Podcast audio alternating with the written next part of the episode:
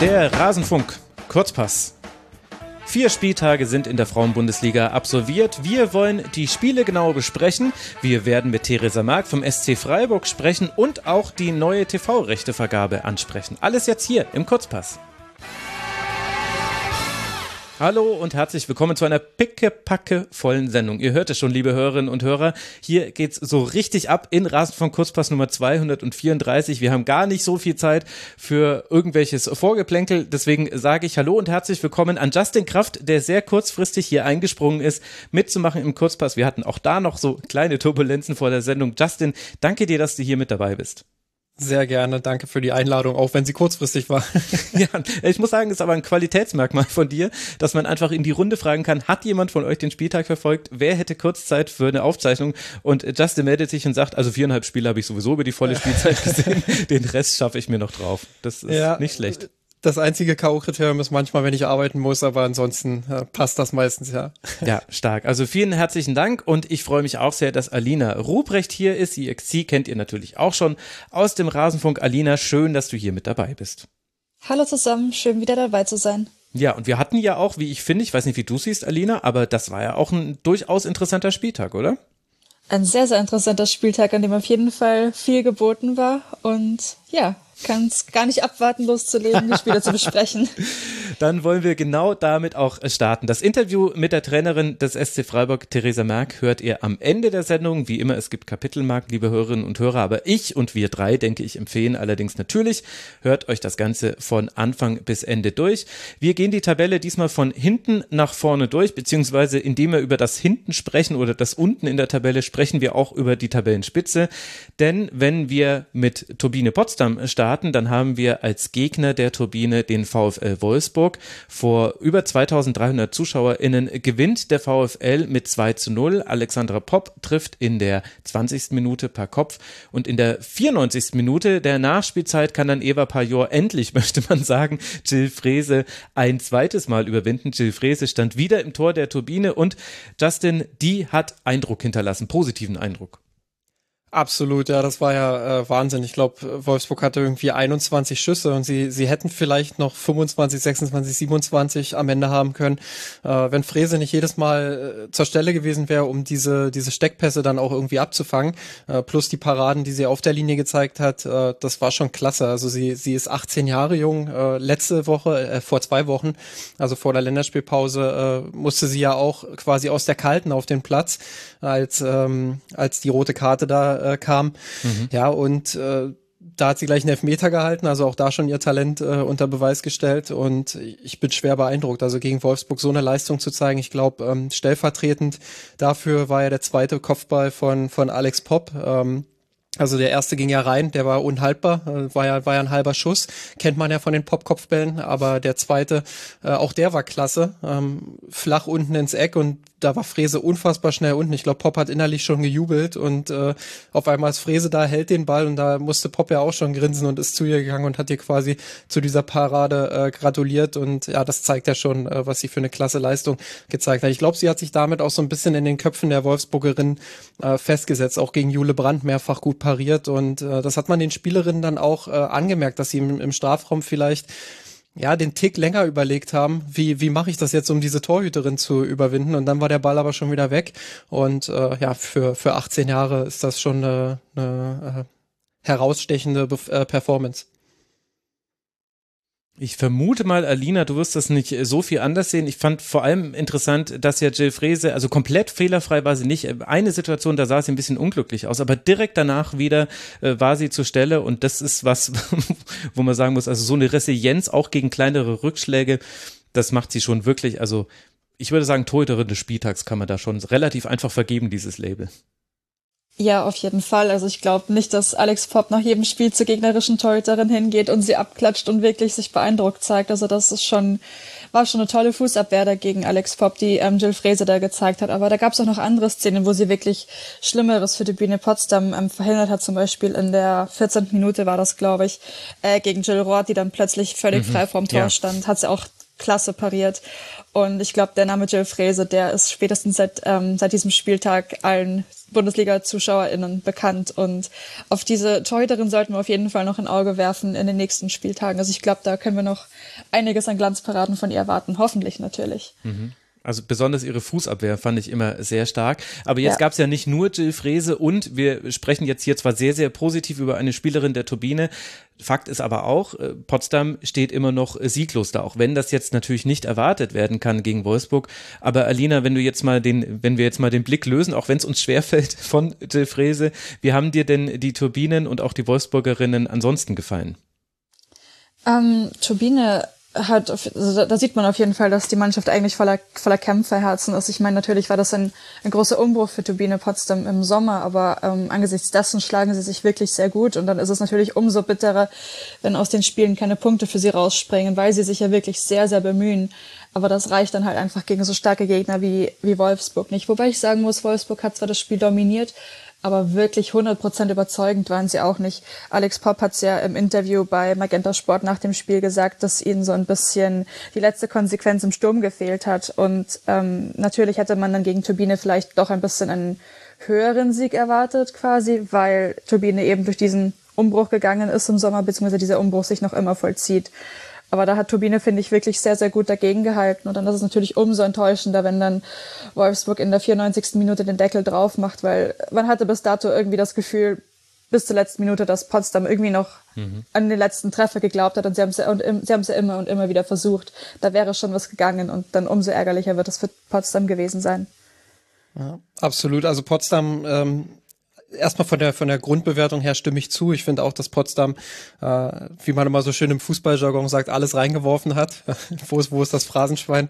Ähm, nein, also da, da finde ich auch, dass sie wirklich äh, aufopferungsvoll gekämpft haben, aber es ist eben auch nicht alles. Ähm, ich finde wenn wir jetzt über die Popkopfbälle mal exemplarisch sprechen, ähm, dass sie da so sträflich frei im Strafraum zum Kopfball jeweils kommt, äh, das, das hat jetzt nicht so viel allein mit der Klasse von Alexandra Popp und mit ihren Laufwegen zu tun, sondern auch damit, dass Potsdam teilweise abenteuerlich verteidigt hat. Also ähm, das äh, fand ich dann schon bemerkenswert, gegen so einen Gegner äh, so große Lücken hinten äh, zu offenbaren. Das war ja mehrfach so dass Wolfsburg eigentlich Räume bekommen hat, die du normalerweise nur bekommst, wenn du eine offensive Umschaltsituation hast. Also wenn du den Ball entweder weit vorne eroberst oder wenn du äh, den Ball tief eroberst und dann äh, der Gegner extrem aufgerückt ist. Und das waren aber teilweise keine Umschaltsituationen, sondern wirklich Ballbesitzphasen von Wolfsburg, wo sich dann diese Lücken aufgetan haben. Äh, und das muss sich Potsdam dann äh, bei allem Kampf und bei aller Laufbereitschaft dann schon auch ankreiden. Ähm, klar, gegen den VfL Wolfsburg ist es extrem schwer und das ist einfach nicht mehr das Niveau. Ähm, auf dem sich Potsdam äh, messen muss. Äh, da gibt's einfach mittlerweile andere andere Gegner, gegen die es dann entscheidend wird. Aber äh, ja, diese Defensivprobleme, die ziehen sich ja auch so ein bisschen durch die Saison und bereiten einem dann schon auch ein bisschen bisschen Kopfschmerzen. Ähm, ja, was Wolfsburg angeht, äh, stimme ich auch komplett zu. Ähm, das ist äh, eine gute Leistung gewesen. Es war sicherlich eine dominante Leistung, aber zu sehr gut fehlt da immer ein Stück weit noch was. Äh, das finde ich übrigens äh, auch in den letzten Spielen auffällig, äh, dass Wolfsburg so ein bisschen der letzte Punch vorne fehlt. Klar, sie haben jetzt 6-1 gegen Leverkusen gewonnen. Ich meine, worüber reden wir? Sie stehen an der Tabellenspitze, vier Spiele, vier Siege, 14 zu zwei Tore. Da ist es schwer zu kritisieren, aber ähm, grundsätzlich finde ich schon, dass da noch Luft nach oben ist und man kann es ihnen ja auch nicht verübeln. Ähm, das ist vielleicht auch noch so ein bisschen der in Anführungsstrichen EM-Kater, der da bei den Top-Teams ähm, noch so ein bisschen in den Beinen steckt. Trotzdem, äh, ja, war das eine, eine meistens souveräne Leistung. Ich habe in der zweiten Halbzeit so eine kurze Phase beobachtet von 10, 15 Minuten da hatte ich das Gefühl, dass Wolfsburg das Spiel vielleicht gerade so ein bisschen aus der Hand gibt. Wenn Potsdam da ein bisschen konsequenter gewesen wäre, dann hätten sie vielleicht den Ausgleich erzielen können. Äh, weiß nicht, wie das Spiel dann ausgegangen wäre, aber ähm, ja, das war so diese einzige Phase, wo ich das Gefühl hatte, da geht vielleicht was für Potsdam. Mhm. Wir lernen, hast du viele Spielerinnen im EM-Kader, dann kann es auch einen EM-Kater geben. Wie ausgeprägt er wirklich ist, also du hast es ja schon richtigerweise gesagt, wir kritisieren hier auf extrem hohem Niveau. 14 zu 2 Tore, vier Siege aus vier Spielen für Wolfsburg, unangefochtene Tabellenführung damit. Aber wie der VfL tatsächlich in diese Saison gestartet ist. Ich glaube, das werden wir schon relativ bald wissen. Es geht jetzt weiter erst in der Champions League gegen St. Pölten und dann wartet am nächsten Spieltag Sonntag um 14 Uhr streicht es euch alle grün, weiß oder rot, wenn ihr mögt, in euren Kalendern an, liebe Hörerinnen und Hörer. Dann steigt das Spiel gegen den FC Bayern in Wolfsburg. Das wird natürlich eine Standortbestimmung für beide und sicherlich dann auch unseren nächsten Kurzpass zur Frauenbundesliga prägen. Für die Potsdamerinnen, die eben bei einem Punkt damit verbleiben. Wir erinnern uns, auswärts bei Werder gewonnen, seitdem nur Niederlagen, wenn allerdings auch in unterschiedlicher Form. Also da, gab es ja auch durchaus positive Aspekte zu besprechen, die nicht nur die Torhüterin-Frage betroffen haben. Für die Potsdamerinnen geht es jetzt dann weiter bei Meppen. Das ist natürlich auch ein extrem wichtiges Spiel. Gegen Duisburg hat man schon mit 0 zu 3 verloren, den ersten Aussteiger gegen Meppen. Möchte man jetzt versuchen, irgendwie einen Sieg oder zumindest keine Niederlage einzuheimsen, um eben diesen, jetzt ist es ein Zwei-Punkte-Abstand aufs rettende Ufer, um den nicht größer werden zu lassen. Es ist noch früh in der Saison, gleichzeitig sind es aber auch nicht so viele Spiele, die zu absolvieren sind. Deswegen ist da bestimmt schon ein gewisser Druck drauf aus Sicht der Turbinen. Dann kommen wir zu Werder Bremen. Die habe ich jetzt gerade dann schon kurz angesprochen, denn die liegen auf dem vorletzten Tabellenplatz, auch wenn wir natürlich nach vier Spieltagen die, die Ränge allein noch nicht überbewerten sollten. Wenn man sich allerdings die Ergebnisse anguckt, dann sieht man auch, auch der SVW konnte noch nicht gewinnen. Zwei Unentschieden, zwei Niederlagen, erst zwei erzielte Tore. Ist so ein bisschen ja der Running Gag von Werder, den können Sie selbst nicht mehr hören. Allerdings, Alina, ich habe äh, eine ganze Weile drüber nachgedacht, kann man dieses 0 zu 0 gegen den MSV Duisburg zu Hause vor rund 750 ZuschauerInnen, kann man das besprechen, ohne wieder Witze oder Bemerkungen zur offensiven Harmlosigkeit Werders zu machen?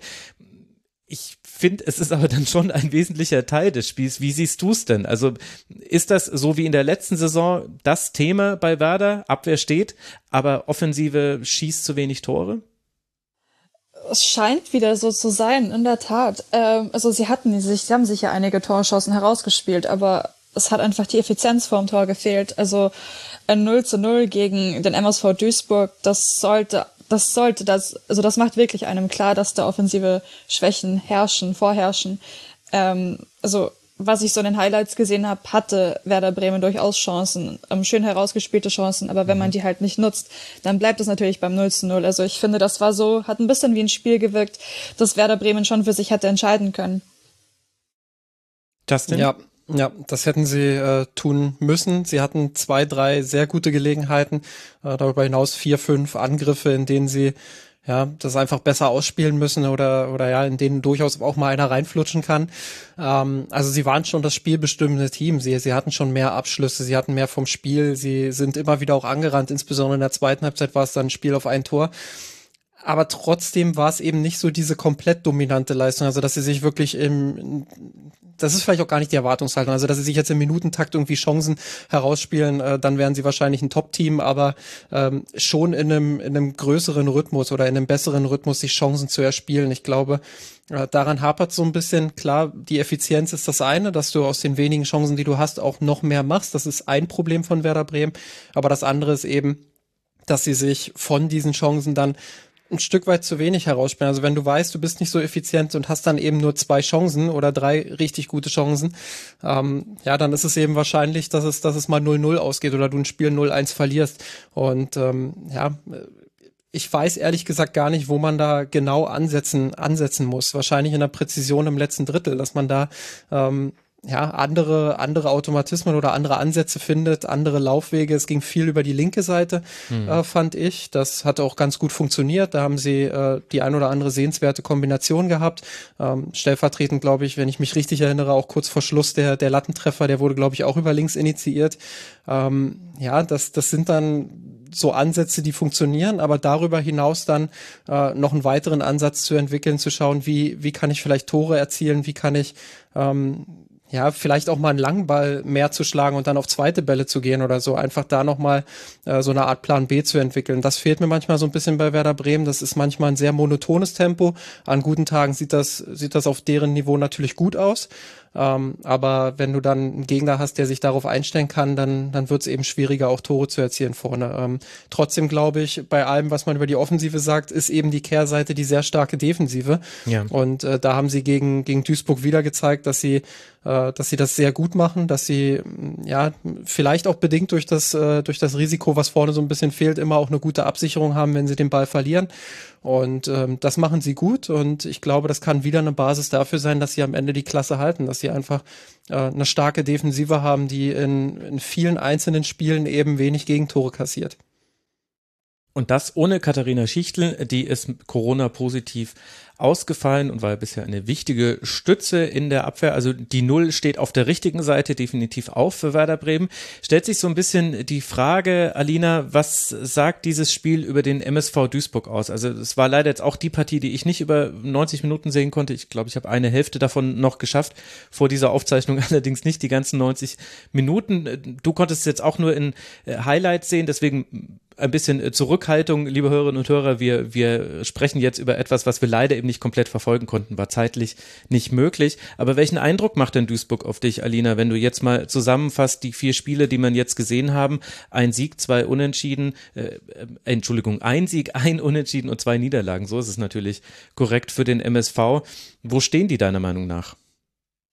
Ja, es, es ist schwer zu sagen. Ähm, also sie, man, sie bemühen sich ja auch wieder und sie stellen Teams zeitweise schon vor eine, vor eine Herausforderung, aber es ist nicht die Herausforderung der Liga. Und deswegen, ähm, ja, die Aufgaben werden jetzt nicht leichter, würde ich sagen, für MSV Duisburg. Als nächstes ähm, steht eine Auswärtsfahrt nach Frankfurt an. Ähm, ich glaube, das wird auch ein mhm. sehr, sehr spannendes Spiel. Ich glaube, bei Duisburg braucht man wirklich noch ein paar Spiele, um zu sehen, wo die stehen. Aber ich sehe sie jetzt nicht wirklich weiter oben in der Tabelle. Und aber für den Abstieg, also für den Abstieg finde ich, machen sie sich, schlagen sie sich gerade etwas, also schlagen sie sich gerade etwas zu gut, falls das dann macht. Also es ist, ja, es ist schwer zu sagen. Es ist sehr wechselhaft, finde ich, beim MSV Duisburg. Das kann wirklich gut gehen, dass sie einfach die Klasse halten, aber es kann auch irgendwie komplett daneben gehen und sie steigen wieder ab. Ja, wir hatten ja in der Vergangenheit auch ganz oft im Abstiegskampf irgendwie so zwei, drei Teams, die um, um den Klassenerhalt gespielt haben und mindestens auch ein Team, was sehr abgeschlagen war. Ähm, aktuell habe ich das Gefühl, dass da so fünf Mannschaften in etwa auf einem Niveau sind mit ganz unterschiedlichen äh, Stärken. Ähm, leider äh, aus, aus meiner regionalen Sicht zählt da auch Turbine Potsdam aktuell mit dazu, äh, aber mit Bremen, SGS Essen, Meppen, Duisburg, äh, das wird schon glaube ich, ein sehr spannendes äh, Abstiegsrennen. Und Duisburg ist da nicht chancenlos. Ähm, will da auch nochmal zurückgreifen auf, auf das, was ich in der Vorschau gesagt habe, äh, wo ich ja auch meinte, ähm, dass ich Meppen so ein bisschen für das spielstärkere Team von den beiden halte. Ich finde, dass Duisburg jetzt in den ersten Spielen vielleicht nicht komplett das Gegenteil bewiesen hat, aber dass sie schon gezeigt haben, auch dass sie spielerisch echt äh, gute Ansätze haben, äh, was, mhm. was ihnen im, im Klassenerhalt oder im, im Kampf um den Klassenerhalt schon auch sehr weiterhelfen kann. Und äh, auch wenn sie das gegen Bremen jetzt über weite Strecken nicht so zeigen konnten, ähm, traue ich ihnen zu, dass sie Schritt für Schritt die Punkte mitnehmen. Ich glaube, für Duisburg ist so ein 0 zu 0 in Bremen auch was, ja, was sie nicht nur wegen des Spielverlaufs, sondern auch grundsätzlich ganz gern mitnehmen können. Ich meine, sie haben jetzt vier Spiele, vier Punkte,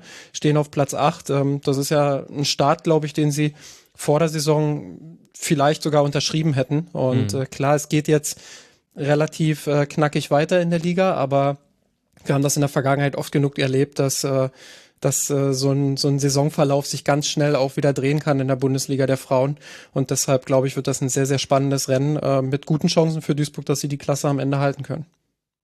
Ja, ich finde es interessant, dass wir einige Teams in dieser Liga bisher erlebt haben, die mit sehr unterschiedlichen Ansätzen in die Spiele gegangen sind. Und da gehört für mich Duisburg definitiv mit dazu. Wenn wir uns erinnern, äh, am letzten Spieltag gegen Bayern 0 zu 4 zu Hause verloren mit einer ganz schwachen Anfangsphase. Man stand sehr tief. Natürlich, klar, war auch der FC Bayern, aber das war ein gerechtfertigtes 0 zu 4 am Ende dieses Spiels, auch wenn man auch da gute Phasen hatte.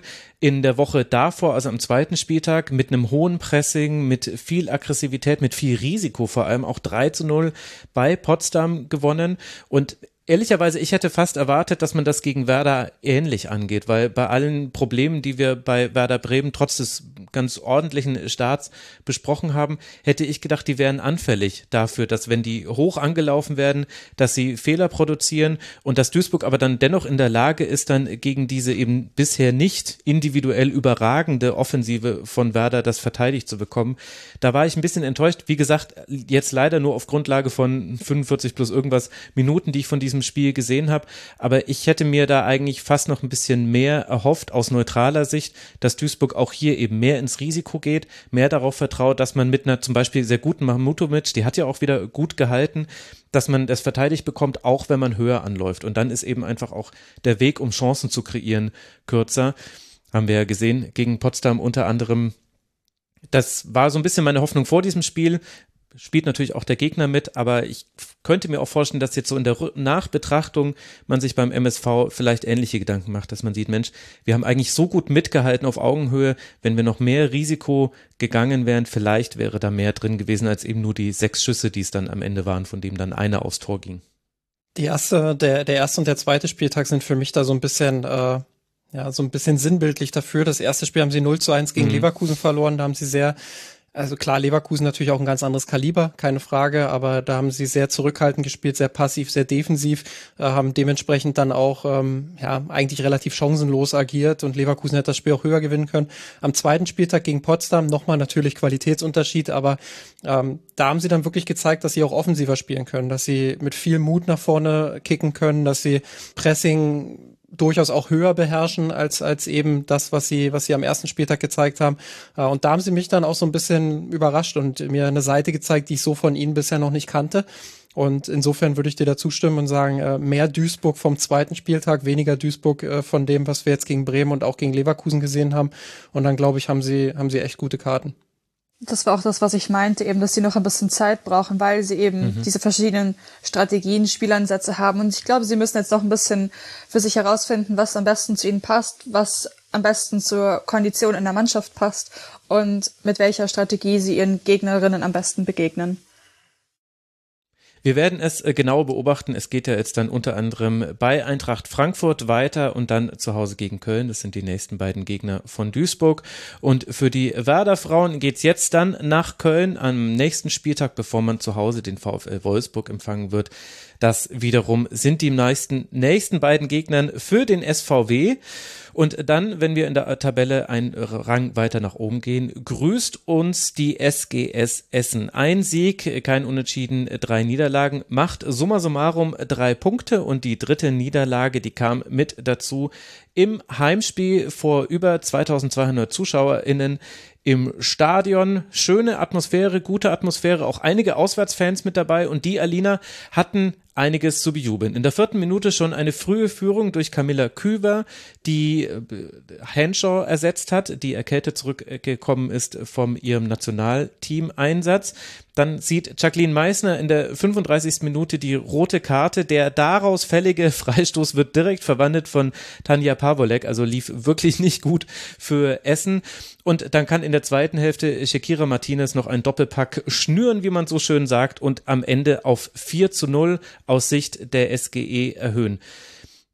Lag das jetzt nur an diesem frühen Rückstand und der roten Karte? Das war so ein bisschen der Erklärungsansatz, äh, den ich äh, bei Markus Högner nach dem Spiel gehört habe, der aber auch gesagt hat, na, wir haben uns wie eine Schülermannschaft verhalten in einigen Situationen in der Anfangsphase. Lag es nur daran, dass diese Niederlage so schmerzhaft wurde? Ach, der Markus Högner findet da immer relativ deutliche Worte. Nein, also ich finde, ähm, dass, also das, ähm, das frühe Tor ähm, von Frankfurt, das, ähm, ja, also ich finde, danach hat sich die SGS eigentlich relativ schnell wieder berappelt und hat versucht, ja, das einfach zu vergessen für die restlichen Minuten, Spielminuten und einfach, ähm, ja, haben einfach selbst versucht, ähm, irgendwas für sich rauszuspielen. Aber ich glaube, der Wendepunkt im Spiel war dann wirklich die rote Karte für die Kapitänin. Also wenn dann die Kapitänin vom Platz gestellt wird und dann auch noch eine so wichtige Säule der Essener Abwehr, dann mhm. glaube ich, ähm, ist das wirklich etwas, was dem Team, ja, den Rest gibt sozusagen. Und dann kurz danach das 2-0, das war dann schon sehr, sehr bitter für Essen. Und ähm, ich glaube, das war so der Wendepunkt, der dann schlussendlich zu der Niederlage geführt hat. Wie gesagt, direkt nach dem ersten Tor, finde ich, ging es noch von, von, von Essen, aber dann haben sie irgendwann komplett den Faden verloren und waren, haben abgeschaltet und waren, waren rausgefühlt. Korrigiert mich gern, aber ich glaube, bei Essen haben auch einige Spielerinnen gefehlt. Ne? Ich meine, das im, im Kommentar ja. äh, so mhm. mitbekommen zu haben, dass sechs oder sieben Spielerinnen äh, ausgefallen sind. Das führt natürlich auch nochmal dazu, dass du gegen Frankfurt dann ähm, ja, nicht in deiner Bestbesetzung äh, anlaufen kannst, sage ich mal, dann bist du früh im Rückstand. Ähm, dafür haben sie es, finde ich, äh, muss ich auch zustimmen, haben sie es noch gut gelöst danach, haben wirklich das geschafft, Frankfurt auch so ein bisschen auf das eigene Niveau äh, runterzuziehen, ähm, sehr zweikampfintensives Spiel dort herzustellen, hätten den ein oder anderen äh, Umschaltmoment dann auch ein bisschen besser lösen können. Ich finde, ähm, Essen hat grundsätzlich die Qualität im Team, auch, auch Dinge spielerisch zu lösen.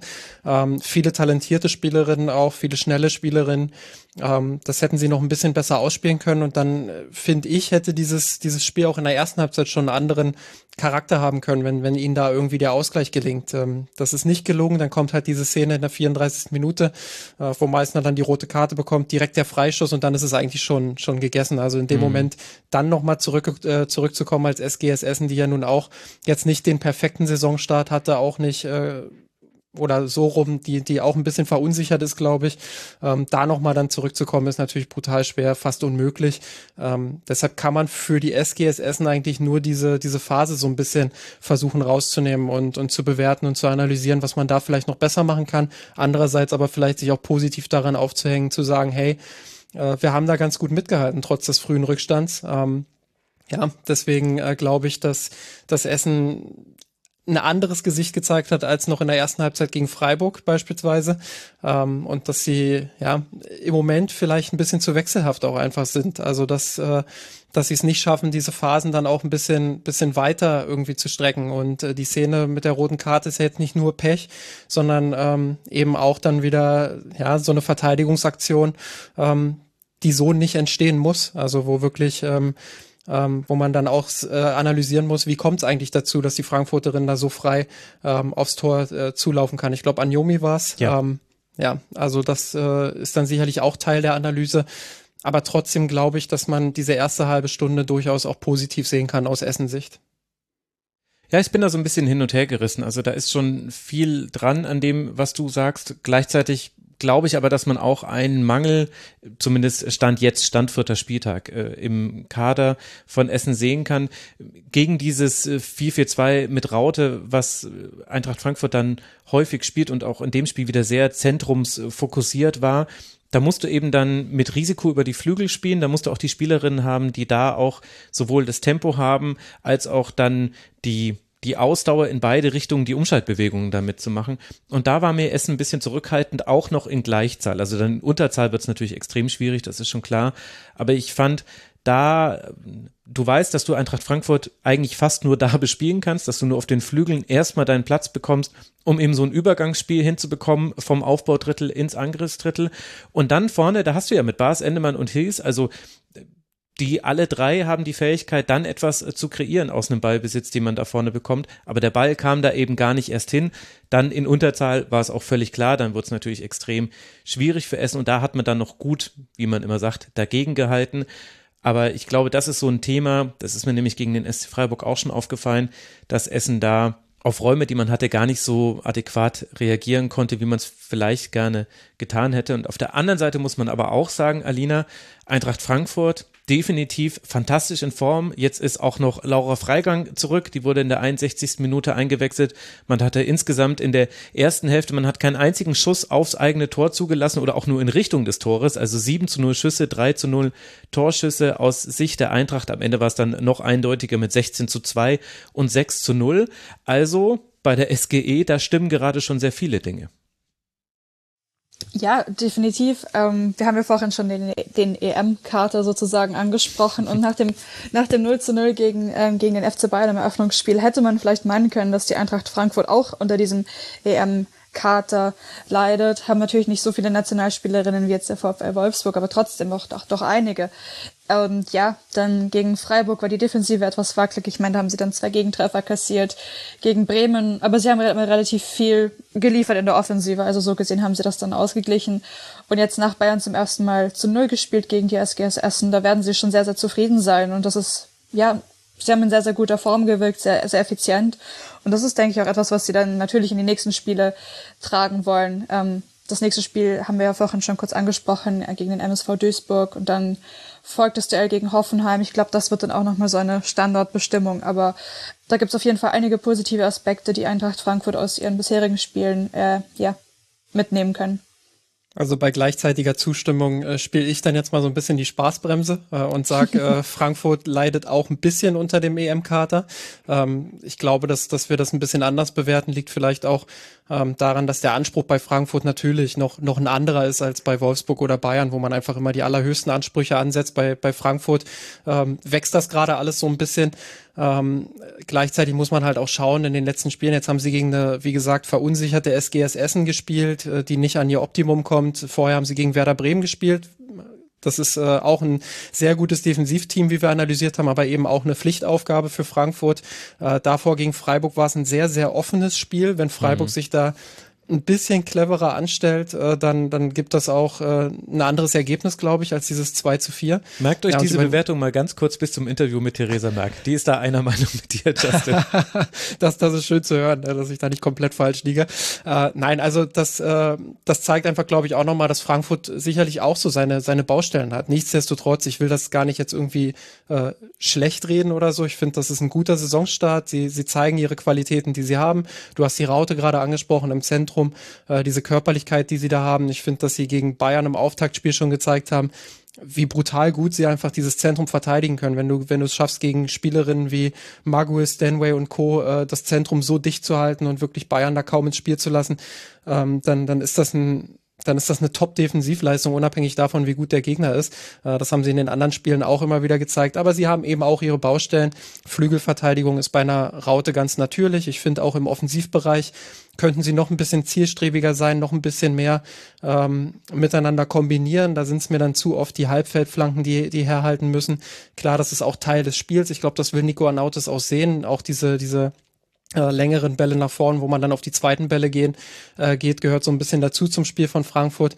Aber ich glaube, da müssen sie eben weiter daran arbeiten, dass sie spielerisch noch weiter Schritte nach vorn machen. Und da sind es mir dann, ja, der, der ein oder andere Ballverlust vielleicht auch zu viel. Und das hat man gegen SG, gegen die SGS Essen ähm, vielleicht nicht so stark gesehen wie gegen andere Gegner. Aber wie gesagt, die erste halbe Stunde bis zu dieser roten Karte, ähm, da gab es schon auch Möglichkeiten für Essen Frankfurt richtig weh zu tun. Sie haben sie nicht genutzt. Das, das steht dann eben auch auf dem Papier am Ende, aber ähm, sie hätten sie nutzen können, wenn sie, wenn sie das ein bisschen anders ausspielen. Und dann steht es vielleicht eins zu eins. Ähm, aber so ist es viel konjunktiv, klar. Also Eintracht Frankfurt steht aktuell herausragend gut da oder sehr gut da. Zehn Punkte, man ist punktgleich mit den Bayern auf Rang zwei. Selbst liegt man auf Rang drei und diesen sportlichen Erfolg, den kann man, glaube ich, auch sehr gut gebrauchen, denn es wurde ebenfalls bekannt vor diesem Spieltag, dass mit Siegfried Dietrich eine der Institutionen im deutschen Frauenfußball mit sofortiger Wirkung aus gesundheitlichen Gründen seine Tätigkeit bei Eintracht Frankfurt einstellen wird. Da gibt's auch eine Vorgeschichte zu, wird aber definitiv ein Verlust für den deutschen Frauenfußball sein und ist eine Aufgabe, selbst wenn es das schon mal gab, dass er sich aus gesundheitlichen Gründen schon einmal zurückziehen musste.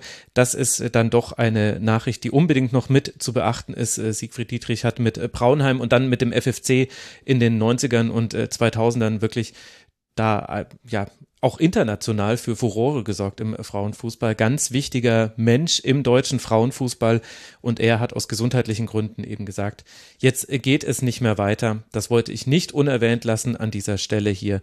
Denn das ist einfach eine große Nachricht gewesen. Wie es für Eintracht Frankfurt weitergeht, hat jetzt Alina schon äh, gesagt. Für Essen wartet jetzt das Heimspiel gegen Hoffenheim. Essen, wie schon vorhin angesprochen, steht bei drei Punkten, hat da noch ein bisschen Nachholbedarf, aber immerhin hat man diesen Dreier schon. Den hat jetzt auch nach diesem Spieltag der SV Meppen. Denn Meppen gewinnt bei Leverkusen vor rund 730 ZuschauerInnen mit 1 zu 0. Es war gleichermaßen das Aufeinandertreffen von, naja, also Robert de Pau und Karina äh, Bacchus. Äh, sie war die Co-Trainerin bei ihm. Wir haben das alles in der Saisonvorschau besprochen.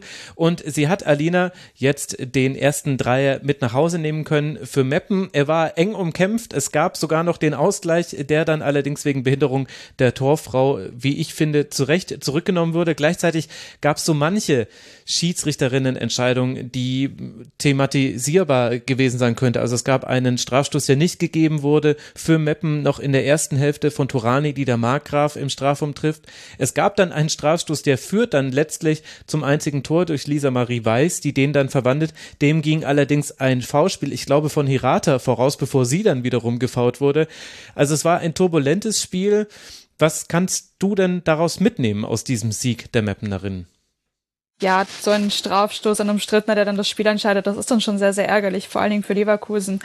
Und ähm, da kann man jetzt natürlich wieder aufbringen, braucht man VAR in der Bundesliga. Aber ich glaube, die Diskussion ist jetzt noch viel zu früh. Dafür ähm, bräuchte man ja erstmal Kameras. Also viel Spaß ja. mit, mit zwei Kameras und vier ja, zu machen. Ja, da gibt's noch einiges. Und das war jetzt auch nichts ähm, gegen die Schiedsrichterinnen. Die handeln mit Sicherheit nach bestem Wissen und Gewissen. Aber trotzdem kann man am Ende des Tages nicht beide Teams glücklich machen. Das war schon ein sehr, sehr schwieriges schwieriges und unumkämpftes Spiel und ja, dass es dann ein solcher Elfmeter ist, der das entscheidet, das ist dann schon sehr fragwürdig. Also Irina Stremel war die offizielle, die da an der Pfeife stand, aber es liegt ja jetzt auch nicht nur an der Schiedsrichterin, Auf dass Leverkusen Fall. sich äh, zwar in der Schlussphase dann einige Chancen herausgespielt hat, aber übers gesamte Spiel hinweg nicht so wirklich äh, durchschlagskräftig nach vorne war. Wie fandst du denn die Leistung von beiden Teams, wenn wir uns jetzt mal eben von den Schiedsrichterentscheidungen lösen und aufs Sportliche gucken? Ja, also was ich jetzt so in den Highlights gesehen habe, haben sich äh, beide Teams schon schwer getan. Ähm, von Leverkusen hätte man vielleicht am Anfang der Saison noch ein bisschen mehr erwartet, aber sie haben jetzt die Spiele bis dato so 1-0 meistens gewonnen. Also Jill Bayangs hat sich ja als wirklich äh, wichtige, herausragende Verpflichtung für Leverkusen ähm, herausgestellt. Aber dann diese 6-1-Klatsche gegen Wolfsburg war dann schon sehr, sehr deutlich und ich glaube, das war auch ein Spiel, wo mit dem man, wo man jetzt nicht mit so einem deutlichen Ergebnis gerechnet hatte. Und äh, ja, Mappen auf der anderen Seite wird sich natürlich über die drei Punkte freuen. Ähm, das ist natürlich sehr, sehr wichtig ähm, im Abstiegskampf. Ähm, es war jetzt auch, waren jetzt auch die ersten drei Punkte für Mappen, glaube ich. Und ähm, ja, natürlich sehr, sehr, sehr, sehr wichtig. Und ja, wie gesagt, ein sehr umkämpftes Spiel. Und ja. Hm. Justin, wie haben dir beide Teams gefallen? Äh, ja, also da, da, muss ich auch mit, mit Vorsicht rangehen an die Sache, weil ich äh, nur Ausschnitte vom Spiel gesehen habe. Ähm, bisschen mehr als die Highlights, aber nicht das komplette Spiel. Aber grundsätzlich, äh, auch wenn ich mir die mit Vorsicht zu genießenden Daten äh, anschaue, scheint es ja ein sehr ausgeglichenes Spiel auch gewesen zu sein, was die Chancen mhm. angeht. Ähm, dementsprechend, ja, es ist schon enttäuschend aus, aus Perspektive von Bayer Leverkusen. Alina hat natürlich zu Recht diesen, diesen Rückschlag am letzten Spieltag angesprochen, aber da war eben auch jetzt noch eine Länderspielpause dazwischen. Da erwartet man von einem Team wie Leverkusen schon, dass sie das auch abschütteln können äh, und dass sie dann ein Team wie, wie Meppen bei allem Respekt vor und, und ich habe wirklich großen Respekt vor diesem Team, wie die, wie die spielen, wie die auftreten, wie offensiv sie auch ähm, als Aufsteiger agieren. Äh, das ist schon bemerkenswert, aber trotzdem muss der Anspruch von Bayer Leverkusen natürlich sein, so ein Spiel dann auch mehr oder weniger souverän oder mindestens mal dreckig zu gewinnen. Ähm, dass sie es dann am Ende verlieren, klar, Elfmeterszene immer ein bisschen unglücklich, aber ähm, gab ja durchaus auch andere Szenen für Meppen, wo sie, wo sie hätten vielleicht ein Tor erzielen können. Mhm. Insofern, äh, ja, es ist einfach äh, wieder ein Rückschlag für Leverkusen, die sich fest vorgenommen hatten, in dieser Saison ein bisschen konstanter zu sein. Jetzt haben wir vier Spieltage gerade mal rum, äh, haben zwei tolle Spiele von Leverkusen und zwei, die, ja, wenn ich es freundlich formulieren will, nicht ganz so gut waren. Ähm, und Leverkusen ist eigentlich wieder genau da, wo sie, wo sie immer stehen, nämlich im Mittelfeld, irgendwie äh, fernab von, von oben, fernab von unten. Und ähm, klar, das kann sich auch schnell wieder drehen, wenn sie, wenn sie es vielleicht doch schaffen, irgendwie Konstanz aufzubauen. Aber das steckt ja irgendwo auch in den Köpfen dieses Clubs drin, denke ich. Also als Spielerin denkst du ja auch, Mann, jetzt haben wir schon wieder so ein, so ein Spiel vergeigt, jetzt haben wir es wieder nicht geschafft, da Konstanz reinzubringen. Und da wirklich dann auch äh, das, das so ein bisschen umzuswitchen und da ähm, äh, in der Psychologiearbeit des, des Trainerteams äh, da so, so ranzugehen und, und das äh, umzudrehen und umzukrempeln, ist, glaube ich, gar nicht so einfach. Also das kann schon sein, dass das in den, in den Köpfen der Spielerinnen dann auch ein Stück weit verankert sind, zumindest mal bei denen, die, die schon länger da sind. Ähm, da hat De Pau einiges vor sich, glaube ich. Und ähm, fußballerisch, finde ich, hat man in den, in den ersten beiden Spielen vor allem viele gute Ansätze gesehen. Äh, vor allem das Spiel gegen Köln hat mich sehr beeindruckt ja, wo sie gegen ein gut organisiertes Pressing, gegen ein hohes Pressing sehr gute Lösungen gefunden haben, die Schwachstellen des Gegners gut bespielt haben. Aber das ist in den letzten beiden Spielen, ich will nicht sagen überhaupt nicht gelungen, weil gegen Wolfsburg lief es dann vielleicht auch gerade in der ersten Halbzeit ein bisschen unglücklich für Leverkusen. Aber es ist ihnen eben deutlich weniger gelungen und jetzt gegen Meppen äh, ja fast gar nicht gelungen und deshalb äh, schon ein enttäuschendes Fazit für Leverkusen. Hm. Ja, ich bin da ganz bei dir. Ähm, die Ansätze sind auf jeden Fall da und es ist schade, dass sie sie einfach in den letzten zwei Spielen nicht zeigen konnten, Leverkusen. Ähm, sie haben ja das Spiel doch durchaus dominiert gegen Mappen mit, glaube ich, 63 Prozent Ballbesitz. Mhm. Aber von den Torschüssen war es halt einfach dann auch sehr ausgeglichen. Also sie haben dann zu viel zugelassen, konnten ihre Dominanz einfach nicht in Toren ausdrücken. Und das ist, wie gesagt, sehr, sehr schade, dass diese Ideen jetzt verloren gehen. Und ähm, ja, man kann einfach nur sehr hoffen, dass äh, Leverkusen da so ein bisschen einfach den Kopf frei und einfach zu diesen guten Ansätzen zurückfindet und die dann einfach auch aufs Feld bringt. Ja, also wenn ich jetzt nur mal nur aufs Spielerische gucke, das Spiel habe ich ja über 90 Minuten gesehen, dann weiß ich gar nicht, ob es mehr nur noch ein Kopf frei bekommen ist. Denn von der Positionierung und der Spielanlage her hat das eigentlich ganz gut gepasst. Also man hat immer wieder versucht, übers Zentrum heraus dann Verlagerungen zu spielen. Siems hat man da vor allem auf dem rechten Flügel relativ häufig frei gespielt. Allerdings sind dann von daraus dann zu wenige Chancen kreiert. Und das war aber, glaube ich, gar nicht das Hauptproblem von Leverkusen, sondern ich glaube, das Problem war, wie Meppen dieses Spiel seinerseits angegangen ist. Also wir hatten wieder ein phasenweise hohes Pressing, oft war es dann aber dann doch eher ein Mittelfeldpressing bei Meppen, also jetzt nicht ganz so so hoch, wie wir es auch schon erlebt haben. Und wo Meppen aber extrem gut darin war, es waren zwei, zwei Kategorien, fand ich in diesem Spiel. Das eine war, was machen wir nach Ballgewinn? Und nach Ballgewinn ging es wirklich zack, zack. Und dann war man im Angriffsdrittel oft sogar schon hinter der Kette und dann wurde es interessant. Oder jemand ist mit Tempo auf die Kette zugelaufen und da hatte dann unter anderem ja äh, Turani, die dann äh, die später auch nochmal gelb gesehen hat äh, für eine für einen Foul die hatte da manchmal ein Problem dann beim Rausrücken, ist allerdings auch dann schwierig zu verteidigen. Das hat wirklich Meppen sehr gut gemacht, diese Kombination, was tun wir quasi nach Ballgewinn. Und das Zweite, was Meppen gut gemacht hat, und ich hatte das Gefühl, das war das, was in der zweiten Hälfte vor allem dafür gesorgt hat, dass sich die Fehler dann gehäuft haben. Also Leverkusen war ganz gut im Spiel, fand ich, also einfach nur von der Spielanlage her, jetzt vom Chancen kreieren war es eher auf Augenhöhe, aber man hatte den Ball, man hat ihn ganz gut zirkulieren lassen und immer mal wieder bekam man diese Eins gegen eins Situation, die man dann haben möchte. Was dann in der zweiten Hälfte allerdings dazu kam, war, neben so ein paar Unkonzentriertheiten, dass Meppen einfach extrem gut darin war, Zweikämpfe nicht nur zu führen, sondern auch die Leverkusenerinnen in Zweikämpfe zu zwingen. Also es waren 53 Zweikämpfe, die Meppen gewonnen hat, am Ende 39 auf Leverkusener Seite, also Zweikampfquote 58 Prozent. An der Quote würde ich mich jetzt aber gar nicht aufhängen. Dieses deutsche Urphänomen des Sportjournalismus will ich jetzt hier nicht auch machen. Aber was fand ich schon sehr auffällig war, war eben, wie gut Meppen darin war, schnell bei ihren Gegenspielerinnen zu sein, denen gar nicht so viel Zeit zu lassen, dann auch häufig den Ball zu gewinnen und damit dann die Luft aus einem Angriff Leverkusens herauszulassen, bevor da überhaupt irgendein Angriff zu sehen war. Und da fand ich, gab es eine Spielerin, an der man das so beispielhaft erklären kann, nämlich Hirata. Die hat in der ersten Hälfte was, glaube ich, weiß gerade gar nicht, wann ich mir das aufgeschrieben habe. Da spielt sie einen Fehlpass und geht dann aber im Vollsprint nach hinten, um gegen Kögel noch zu klären. Sie schafft das in dem Fall gar nicht, denn Kögel ist da ein bisschen robuster im äh, Zweikampf. Äh, es wird aber dann dennoch verteidigt. Aber diese Einstellung, dieses, dass wenn ich einen Ball verliere, ich dann sofort hinterhergehe und zwar egal in welcher Position ich bin, es geht jetzt darum zu verteidigen oder, und das war dann auf der anderen Seite die Strafstoßszene, da ist es dann ja eine offensive Szene, wo Hirata genau das macht. Sie verliert eigentlich erst den Zweikampf, geht dann aber hinterher, gewinnt dann den Zweikampf, wird gefault. Klar, dem geht wiederum ein anderes Foulspiel vor. Wir haben es schon angesprochen, aber das fand ich war wirklich sinnbildlich für Meppen. Dann kam natürlich auch ein bisschen Glück dazu. Bayengs äh, trifft zum Beispiel die Latte mit einem Freistoß. Emmerling, die dann kam, und es hätte natürlich Emmerling die Vorlage gegeben zum vermeintlichen 1 zu 1. Klar, ist äh, von Meppen nach dem Aufstieg äh, dorthin gewechselt. Zu Leverkusen. Also es gab dann noch die Möglichkeiten, aber es waren eben viel Flanken. Es war wenig, was quasi direkt in den Strafraum hineingespielt wurde, wenig auch hinter der Kette. Es waren eigentlich immer so, so die große Frage war eigentlich, stimmt jetzt die Abstimmung in der Verteidigung bei Meppen äh, zwischen den Torhüterinnen und den Innenverteidigerinnen? Und das hat dann gefehlt. Und ich fand, das war aber jetzt klar auch ein Mangel von Leverkusen, aber ich wollte betonen, Meppen hat das auch sehr, sehr gut gemacht in diesen zwei Kategorien.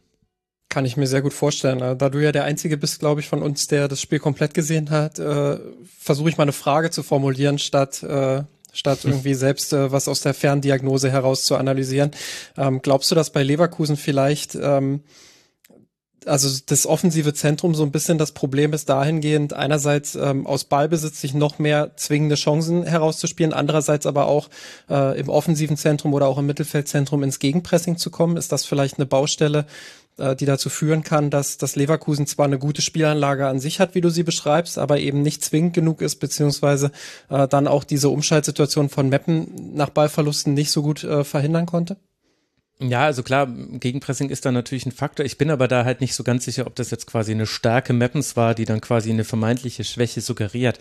Weil eigentlich können das ja Bayings, Afawi, Blagojevic äh, vor allem, die ja dann auch gerne mit nach vorne schiebt, dann ist Sens so die Sechserin dahinter. Eigentlich können die das auch Kögel macht das ja gerade gut, finde ich, dass man immer mal wieder dann doch noch einen Ball gewinnt. In der einen beschriebenen Szene mit Hirata war das auch der Fall ich weiß nicht, ob das das Problem war. Ich habe eher das Gefühl gehabt, also neben dem Beschriebenen, dass hinten raus dann auch so ein bisschen die die Struktur nicht mehr ganz so gepasst hat. Also ich finde, dann waren manchmal, also ein Grund, warum Emmerling zum Beispiel diese langen Flanken so häufig geschlagen hat vom linken Flügel war, die hatte dann auch gar nicht so wirkliche Anspielstationen noch im Zentrum, weil ein, einerseits Meppen das gut zugestellt hat und weil aber auch sich dann alle, glaube ich, in die letzte Kette orientiert haben. Man wollte da, glaube ich, einfach Ball in den Strafraum und dann hoffen, dass man für Verwirrung sorgt. Und das hätte ja auch fast geklappt und wäre dann vielleicht auch nicht unverdient gewesen. Also dann würden wir vielleicht anders sprechen. Aber da hat mir manchmal dann so der, die zweite Option gefehlt, dass da eben noch jemand im Zehnerraum oder im Zentraum, im Halbraum anspielbar ist. Auch weil man das in, in Kontrast zu Meppen ganz gut gesehen hat. Josten hat da ein super Spiel gemacht, fand ich. Die war, ist so wichtig, immer was das Übergangsspiel angeht. Als sie ausgewechselt wurde, dann wurde es dann auch äh, bisschen schlechter, fand ich. Also da hat dann die Entlastung gefehlt. Und die war eben einfach immer da. Wenn jemand den Ball gewonnen hat oder wenn jemand sich festgedribbelt hat auf dem Flügel, das hat so ein bisschen bei Leverkusen gefehlt. Aber wie gesagt, ich würde es auch vorsichtig damit sein, das überzubewerten, weil wir argumentieren hier logischerweise sehr vom Ergebnis her und zu diesem Ergebnis kamen aber all die Sachen, die wir besprochen haben, schon mit dazu.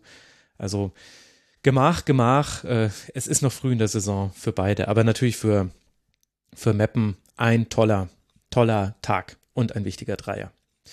Bevor wir uns äh, da weiter verlieren, würde ich äh, sagen, äh, gucken wir nur noch, gegen wen die beiden spielen werden. Leverkusen wird jetzt dann antreten in Freiburg. Das ist der nächste Gegner der Leverkusenerinnen und der SV Meppen darf jetzt dann gegen Turbine Potsdam im Heimspiel versuchen, da vielleicht noch nachzulegen und für euch schon mal als Info, wenn alles gut geht, dann werde ich im nächsten Rasen von Kurzpass mit Maria Reisinger, der sportlichen Leiterin vom SV Meppen sprechen. Da freue ich mich schon sehr drauf, mal ihre Perspektive auf diese Liga zu hören. Das könnte interessant werden und wie immer freue ich mich natürlich auch über eure Fragen, liebe Hörerinnen und Hörer, unter mitmachen.rasenfunk.de www.ftf.de.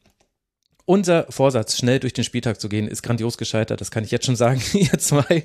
Ich bin gespannt, ob das besser wird, wenn wir jetzt über das Spiel Bayern gegen Köln sprechen, das ihr beide ja sehr genau verfolgt habt. Wahrscheinlich kann ich mich jetzt einfach muten für die nächste halbe Stunde und euch entspannt lauschen. Ich gebe nur noch den Hörerinnen und Hörern, bevor ich das tue, die wichtigen Infos mit. Also da hat äh, Bayern gegen Köln gespielt im Heimspiel. Am Ende hat man 4 zu 0 gewonnen durch Tore von Dahlmann, einem Eigentor von Mores. Tainara hat ihr erstes Tor gemacht per Kopfball. Und am Ende dann auch Lina Magul zum 4 zu 0 für die Bayern vor ausverkauftem Haus, 2500 ZuschauerInnen, dass es da immer noch Lücken gibt am Campus, die man sieht, das hängt nach meinem Kenntnisstand damit zusammen, dass mehr als 2500 ZuschauerInnen in das Stadion passen würden, es allerdings nur für 2500 Zuschauer zugelassen ist. Deswegen quasi, auch wenn ausverkauft ist, gibt es immer noch freie Plätze. So erklärt sich das nach allem, was ich jetzt recherchieren konnte vor dieser Sendung. Ich würde sagen, Alina, du warst im Stadion, deswegen darfst du jetzt mal beginnen. Was hat denn da bei beim FC Bayern funktioniert. War es denn auch so ein klares 4 zu 0, wie es sich jetzt am Ende liest? Ähm, also es war natürlich ein, ein sehr, ein sehr, ja, es war schon ein gutes Spiel, aber eben ein nur, nur gut. Es war jetzt nicht sehr gut. Es war jetzt nicht, dass man aus dem Stadion ging und man sich gedacht hatte, wow, das war jetzt eine tolle Partie, hm. sondern man ist so ein bisschen mit dem, okay, wir haben zwar jetzt 4-0, einen 4-0-Sieg äh, gesehen, aber man ist trotzdem mit einem eher unzufriedenen Gefühl aus dem Stadion gegangen tatsächlich. Ähm, Bayern in dem Spiel fand ich grundsätzlich sehr sehr langsam. Irgendwie hat so ein bisschen die Dynamik gefehlt. Das Tempo war irgendwie nicht so in dem Maße da, in dem man es vielleicht von Bayern kennt. Ähm, was mich auch äh, relativ überrascht hat, gerade in der ersten Hälfte. Ähm, Im Mittelfeld sind gefühlt kaum Pässe angekommen. Also die also gerade im zentralen Mittelfeld unglaublich ungenaue Pässe. Ähm, nach vorne ging länger eigentlich gar nichts. Ähm, Köln hat sich, hat sehr, sehr, hat sehr, sehr mutig aufgespielt. Ähm, ja, also ähm, das ist mir besonders ähm, Ali Gudorf im, im Kopf geblieben, die da Wie immer, auf die den bleibt Flügeln, einem immer im Kopf ja. bei Köln. Das ist Wahnsinn. ja, das stimmt, aber die ist auf den Flügeln, also die ist auf der Außenbahn ganz viel rumgeflitzt und hat Bayern dann durchaus vor, vor Probleme gestellt. Aber auf der anderen Seite äh, hat Köln dann, ja, am Anfang standen sie eigentlich dann schon defensiv stabil und ähm, ja, die Tore, also zwei mindestens zwei der Tore, ähm, die Bayern dann erzielt hat, sind dann auch auf äh, Fehler auf der Seite von Köln zurückzuführen, ähm, wo dann der Ball nicht richtig geklärt werden konnte und da hat Bayern dann einfach ähm, ja abgestaubt. Ähm, aber aus dem Spiel heraus hat Bayern jetzt nicht diese jetzt keine wunderschönen Tore ähm, erzielt und ähm, ja, wie gesagt, sehr, sehr langsam irgendwie äh, hat da irgendwas hat gefehlt in dem Spiel und ähm, in der zweiten Halbzeit haben sie dann auch sehr viel in der Abwehrreihe experimentiert. Da hatten wir eben ähm, Glodis Vigosdottir und äh, Tainara erstmal als Innenverteidigerinnen. Ähm, dann nach ihrer Einwechslung ähm, kam Saki Kumagai auf einmal in die Innenverteidigung, die dann aber auch wieder als, ähm, die dann nach einem anderen Wechsel wieder auf auf die Position der äh, defensiven Mittelfeldspielerin ähm, ja, gesetzt wurde. Ähm, ich finde diese Viererkette, also es hat für mich nach einer Viererkette ausgesehen, aber die hat irgendwie ein bisschen hybride gewirkt, weil Karo Siemann auf der auf der mhm. linken am Außenverteidiger, Außenverteidigerposition dann doch relativ hoch aufgerückt war an manchen an manchen ja an manchen Spielszenen da sah so sah es dann kurz nach einer Dreierkette aus, die ja dann eigentlich die bevorzugte Formation von ähm, Alexander Strauß wäre. Aber ich glaube, mit den aktuellen Personalien kann er diese Dreierkette nicht so ganz äh, ausführen, wie er das möchte. Und ja, wenn man sich einfach dann das Ergebnis anschaut, finde ich, dass das 4-0 nicht wirklich den Spielverlauf widerspiegelt. Wie gesagt, Bayern sehr statisch, viele Fehlpässe, gerade im zentralen Mittelfeld und in der ersten Halbzeit haben sich dann auch, ja, selbst unnötig in Bedrängnis, in Bedrängnis gebracht, beziehungsweise haben dann Köln irgendwie praktisch eingeladen, ähm, Offensivakzente zu setzen.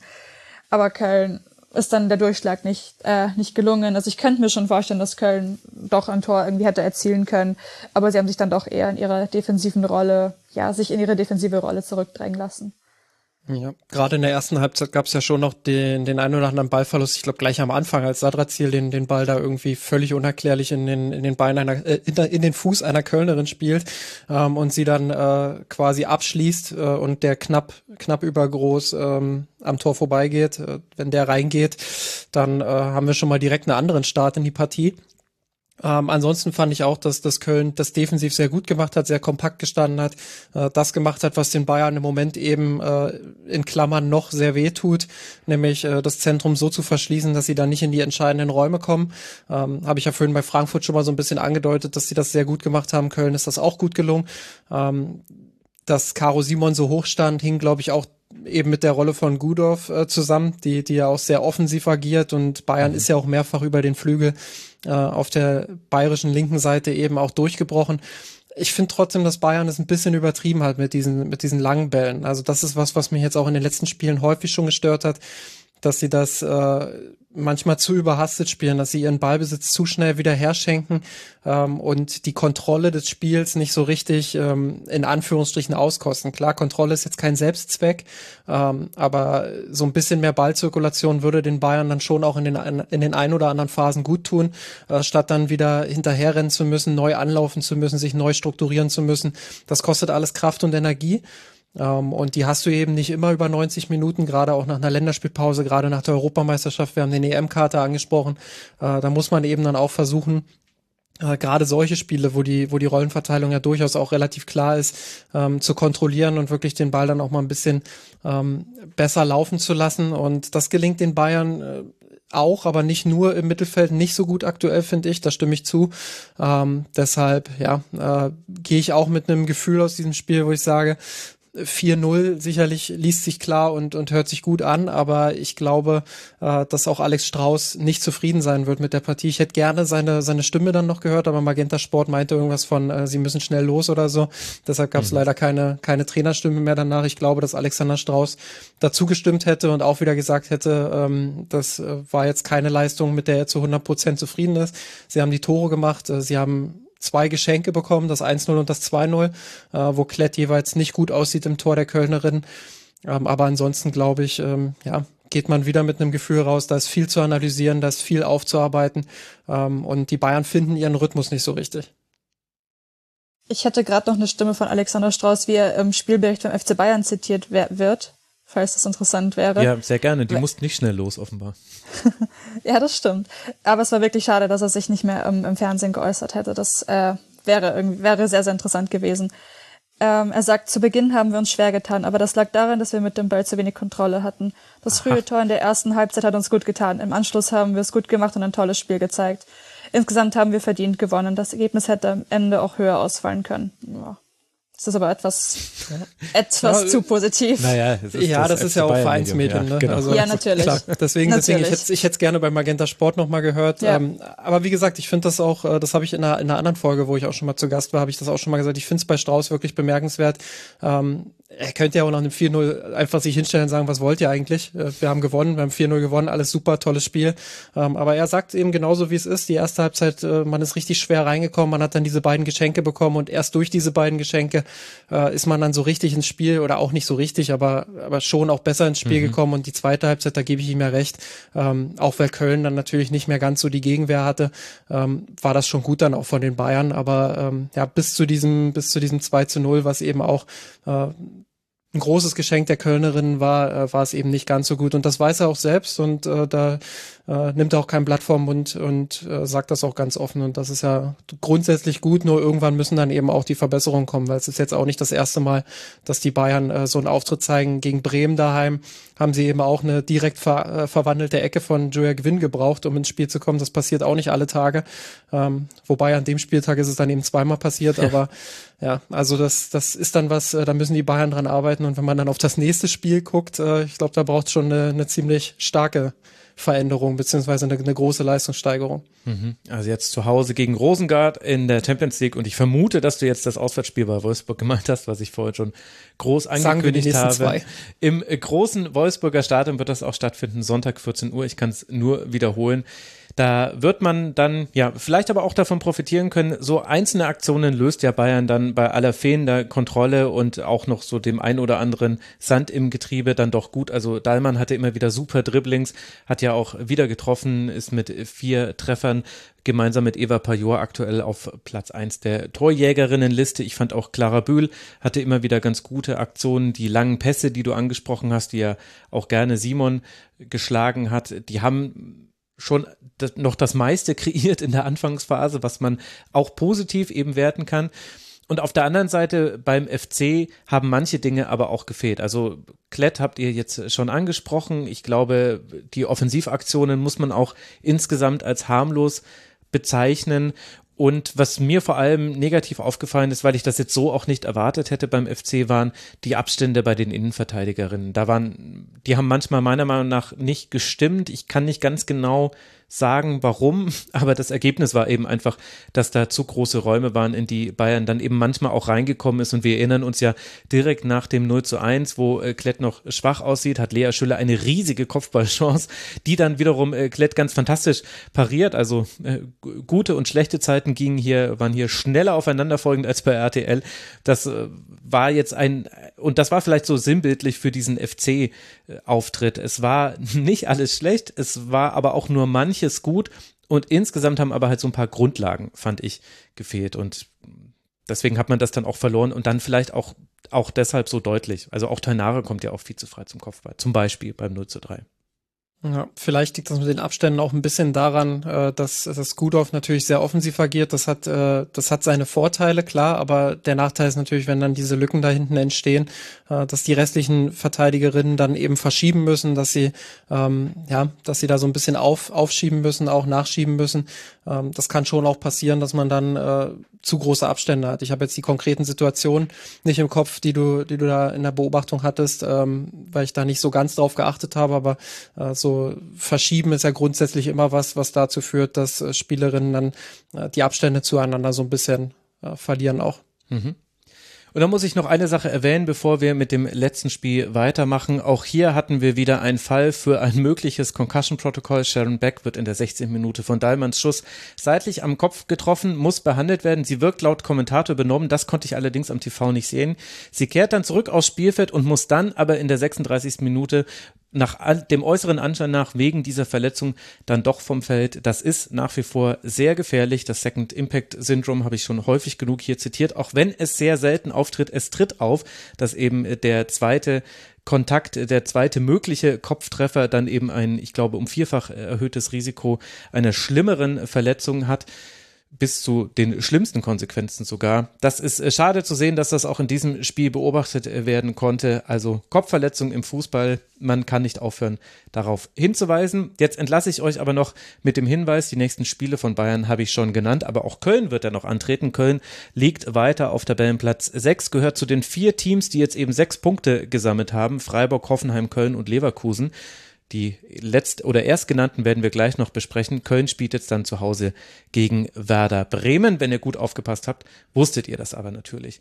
Und jetzt wollen wir noch kurz über das Spiel zwischen Hoffenheim und Freiburg sprechen. Weil ich darüber allerdings auch mit Theresa Merck im Interview gesprochen habe, würde ich sagen, lasst uns doch versuchen, das jetzt wirklich ein bisschen kürzer zu gestalten, denn wir wollen ja auch noch über die TV-Rechte diskutieren. Heute ist wirklich sehr, sehr viel zu diskutieren. Es war ein 3 zu 2 am Ende für Hoffenheim, Alina.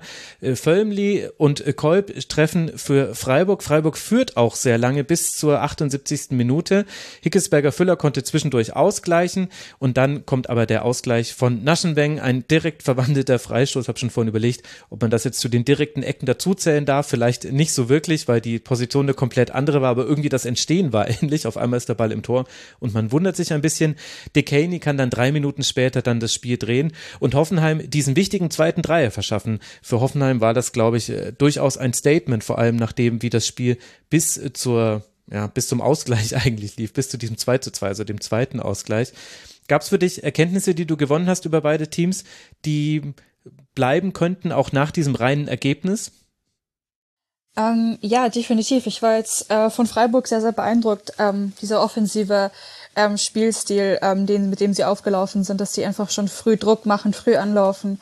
Ähm, das hat sehr, sehr gut funktioniert in der ersten Hälfte, aber in der zweiten Hälfte, finde ich, hat sich das Ganze dann ein bisschen in einen Nachteil umgeschlagen, weil ich das Gefühl hatte, dass dieses frühe Anlaufen, dieses das kostet ja sehr, sehr viel Energie, so mhm. offensiv mhm. aufzuspielen. Und am Ende hatte ich dann wirklich das Gefühl, dass Freiburg einfach die Puste gefehlt hat und dass sie dann eben noch das 3-2 kassiert haben, dass sie dann einfach ihren Vorsprung nicht ausbauen konnten, nicht halten konnten. Ich glaube, dass das wirklich auf diesen offensiven Spielstil zurückzuführen ist, dass das Team vielleicht noch nicht ganz diese Kondition hat, die man dafür braucht.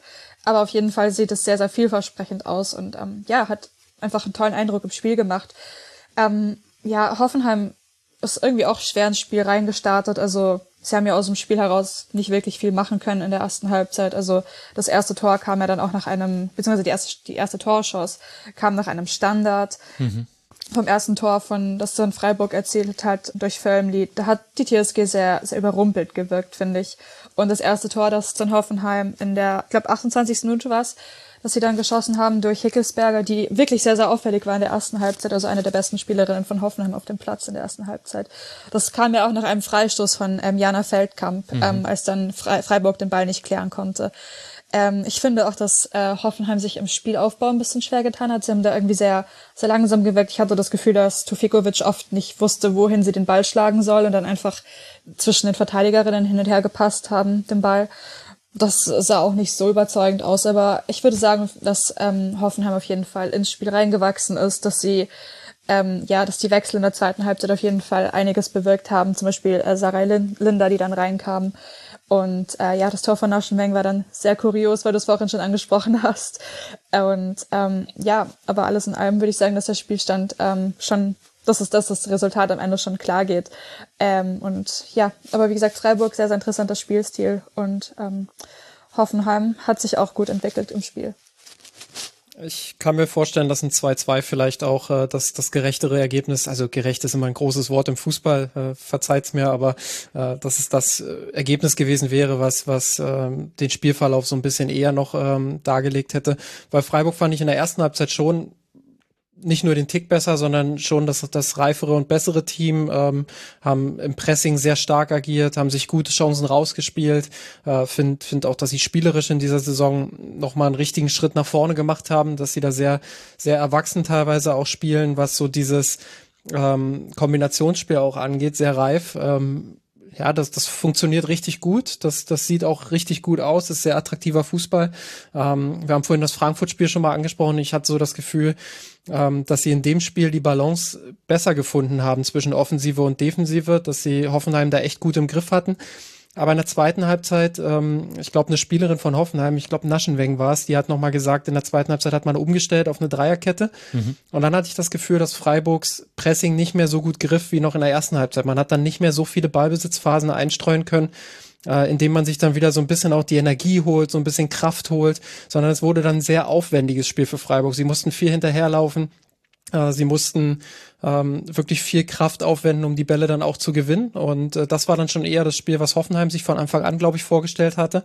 Äh, und dementsprechend würde ich nicht ganz zustimmen, dass dann diese diese beiden Tore oder dass nur die Schlussphase dann dann irgendwie dazu geführt hat, dass das Ergebnis so ist, wie es ist, sondern äh, dass sich das schon über die komplette zweite Halbzeit so entwickelt hat, dass Hoffenheim langsam die Kontrolle dann auch übernommen hat, ähm, bis hin dazu, dass äh, Freiburg die die Energie dann irgendwie komplett gefehlt hat am Ende und dass sie dann wirklich auch müde wirkten. Ähm, und das sieht man auch bei den Gegentoren, ähm, ja, die die teilweise auf kuriose Art und Weise gefallen sind. Äh, klar, dieses Spiel verlierst du so auf diese Art und Weise nicht immer, wenn man sich die Gegentore allein anschaut und Hoffenheim war dann vielleicht in der einen oder anderen Situation auch nicht zwingend genug. Aber ich glaube, äh, dass sie sich im zweiten Durchgang dann äh, den Ausgleich verdient haben. Ob es dann wirklich dann auch noch das 3-2 sein musste, äh, weiß ich nicht. Ich glaube, Freiburg hätte sich den, den Punkt schon verdient gehabt. Hm gute Nachricht definitiv für Hoffenheim, dass Dekaney wieder da ist nach ihrer Verletzung. Auch weil ja das Stürmerinnen-Thema ein größeres ist. Nicole Biller stand wieder nicht in der Start. Vermutlich allerdings auch, weil sie ja noch in den WM-Playoffs für Österreich gespielt hat, wenn auch nicht über die volle Spielzeit. Da hat man aber auch noch verloren. Österreich hat gegen Schottland nach Verlängerung verloren in den WM-Playoffs. Also es läuft irgendwie gerade einfach nicht für Nicole Biller, auch wenn sie dafür jetzt nichts kann natürlich, dass sie verloren hat. Aber kommt kommt nicht mit einem Erfolgserlebnis zurück zu Hoffenheim, wo ihr ja gerade auch die Erfolgserlebnisse fehlen. Ähm, am Anfang haben da eben noch äh, Kössler hat äh, gespielt und Hekesberger haben wir schon angesprochen. Das war noch diejenige, die die meisten Chancen eigentlich kreieren konnte und auch die meisten Abschlüsse hatte. Also bei Hoffenheim da stimmen jetzt wieder die Ergebnisse. Dahingehend war das 3 zu 2 sehr wichtig. Zwei Niederlagen, zwei Siege jetzt dann aber vieles andere muss noch ineinander greifen. Und äh, bei Freiburg, da rede ich gleich noch mit Theresa Mark ein bisschen drüber. Die stehen jetzt eben auch bei einer so durchwachsenen Bilanz, die aber, so sagt Theresa Mark dann gleich auch, wenn man sich die einzelnen Spiele anguckt, vielleicht nochmal ein bisschen differenzierter bewertet werden kann. Vor Hoffenheim geht es jetzt dann weiter auswärts in Essen. Die Freiburgerinnen werden zu Hause Leverkusen empfangen. Das wird dann sicherlich eine Standortbestimmung. Da treffen dann zwei Sechs-Punkte-Teams aufeinander, von denen wir ja gerade vier in der Liga haben. Das war der vierte Spieltag und jetzt haben wir noch ein weiteres Thema, was sich in diese Sendung nahezu hineindrängt. Wir müssen und wollen über die TV-Rechtevergabe sprechen. Es wurden die TV-Rechte für die Frauen-Bundesliga vergeben für die Spielzeiten 23, 24 bis 27. Das heißt, alles, was wir jetzt besprechen, wird ab der nächsten Spielzeit gültig allein von den Zahlen her sieht es sehr positiv aus. Man bekommt 5,175 Millionen Euro pro Saison. Das ist eine Versechzehnfachung des jetzigen Standes. Das heißt, es gibt wesentlich mehr Geld und die internationalen Rechte sind darin noch nicht enthalten. Das ist jetzt nur die nationale Rechtevergabe. Sollte es ein internationales Interesse an der Frauenbundesliga geben, das sich auch in Euros oder dann Dollars ausdrückt, dann käme da noch etwas mit dazu. Man befindet sich laut Holger Blask, dem Geschäftsführer Marketing und Vertrieb beim DFB, ungefähr auf Augenhöhe mit Spanien. Die Engländerinnen sind die einzigen, die nach allem, was man weiß, noch mehr kassieren pro Saison. 11 Millionen Euro ist da immer so die kolportierte Summe. So ganz genau weiß man es allerdings nicht. Alina, du darfst mal anfangen. Wir haben auf, ein, auf der einen Seite diese Kosten, also oder beziehungsweise das, was man bekommt, Entschuldigung, die Einnahmen natürlich, die steigen sehr. Auf der anderen Seite wird sich das allerdings auch für uns, die wir Frauenfußball konsumieren, sehr bemerkbar machen. Wir haben jetzt dann sechs Anstoßzeiten. Es gibt ein Freitagsspiel, es gibt ein frühes Samstagsspiel, ein späteres Samstagsspiel, am Sonntag zwei Spiele und es gibt, und das war so mit das Hauptthema, im Free TV Montagsspiele. Wie würdest du denn jetzt mal so, wenn wir mal einstanden, wie würdest du das jetzt miteinander aufrechnen? Ist es jetzt ein guter äh, TV-Rechte-Deal? Ist es ein, ein nachteiliger, weil die Faninteressen zum Beispiel leiden, vielleicht auch die von Spielerinnen und Spielern, äh, von, nee, von Spielerinnen nur, nicht, be, da richtig zum Tragen kommen? Was wäre so dein erstes Kurzfazit? Also natürlich ist es, ist diese, sind diese neuen Übertragungsmöglichkeiten für die Frauenbundesliga etwas, was sich viele Fans gewünscht haben, was auch viele, viele gefordert haben, dass es eben, dass die Frauenbundesliga nicht nur bei Magenta Sport übertragen wird, sondern auch bei anderen Anbietern, dass man einfach mhm. auch also außerhalb bei der Zone von Deutschland noch dazu, das kommt noch dazu. Ganz genau. Mhm. Ganz genau. Und dass einfach auch ähm, wichtige Spiele, jetzt nicht nur die Top-Duelle zwischen Bayern und Wolfsburg im Free TV kommen, Genau. Ähm, ich glaube, es sind jetzt ungefähr zehn Spiele, die im Free TV kommen, was ja auch schon mal ähm, ja mehr ist als bis jetzt. Und ich glaube, es ist auch wichtig, dadurch, dass es jetzt bei der Zone ist und so, ähm, können sich auch Leute, die nicht in Deutschland wohnen, die Frauen-Bundesliga anschauen. Und ich glaube, das ist auch sehr, sehr wichtig, weil sie, weil eben die Liga bis dato nur auf deutsche Zuschauerschaft beschränkt war. Und ich hatte jetzt schon nach der EM, gerade nach der EM hatte ich das Gefühl, dass sich viele ähm, Menschen, die nicht aus Deutschland kommen oder gedacht haben, sie würden jetzt gerne die Frauenbundesliga schauen, weil Deutschland eben sehr, sehr gut war bei der EM. Und mhm. viele von den Spielerinnen, die dann da im Wembley-Stadion gegen, gegen England gespielt haben, eben bei uns in der Bundesliga sind. Man kann sie dann aber gefühlt nur in der Champions League schauen, die ja auch ähm, frei verfügbar ist bei der Zone und auf YouTube. Ähm, so gesehen macht der Deal auf jeden Fall Sinn und kann ich mir auch vorstellen, dass das langfristig wirklich ähm, was Positives beiträgt ähm, für den, ja, für das Wachstum der Liga oder für die Entwicklung der Liga. Aber auf der anderen Seite, gerade mit den, wenn wir uns auf die Montagsspiele fokussieren, glaube ich, dass da einfach die Bedürfnisse oder die Realität der vieler Spielerinnen nicht berücksichtigt wurde. Ähm, Montagsspiele, ja, wird auch schwierig für die Fans, aber ich finde, man sollte da in erster Linie auf die Spielerinnen schauen. Hm. Die Frauenbundesliga ist ja leider noch nicht vollständig professionell. Und ähm, es gibt natürlich gerade in, in, Clubs, die weiter unten in der Tabelle stehen, gibt es ja auch viele Spielerinnen, die eben das, die das Fußballspielen eben nicht voll vollzeitmäßig äh, betreiben, sondern die dann noch einen anderen Job haben oder einfach andere Tätigkeiten. Und dann frage ich mich schon, wie sollen die denn ein Montagsspiel, ein Montagsspiel ja bewerkstelligen, wenn die dann vielleicht am nächsten Tag in die Arbeit müssen oder mhm. vielleicht sogar am Montag dann schon direkt von der Arbeit zum Spiel ähm, müssen, theoretisch. Das kann ja sein. Und dann frage ich mich schon, wie sich das eigentlich die Verantwortlichen vorgestellt haben, weil das, das damit tut man ja den Spielerinnen nicht den Gefa keinen Gefallen, dem Verein dann am Ende auch nicht und den Fans dann eigentlich auch nicht, weil darunter leidet ja dann auch irgendwie die, die Qualität des Spiels in irgendeiner gewissen Weise. Also ja, es ist so ein bisschen, es hängt alles miteinander zusammen. Hm. Vielleicht, bevor du antwortest, äh, Justin, lass mich dazu mal einspielen, was Holger Blask auf der DFB-Pressekonferenz genau zu diesem Thema Montagsspiele auch gesagt hat.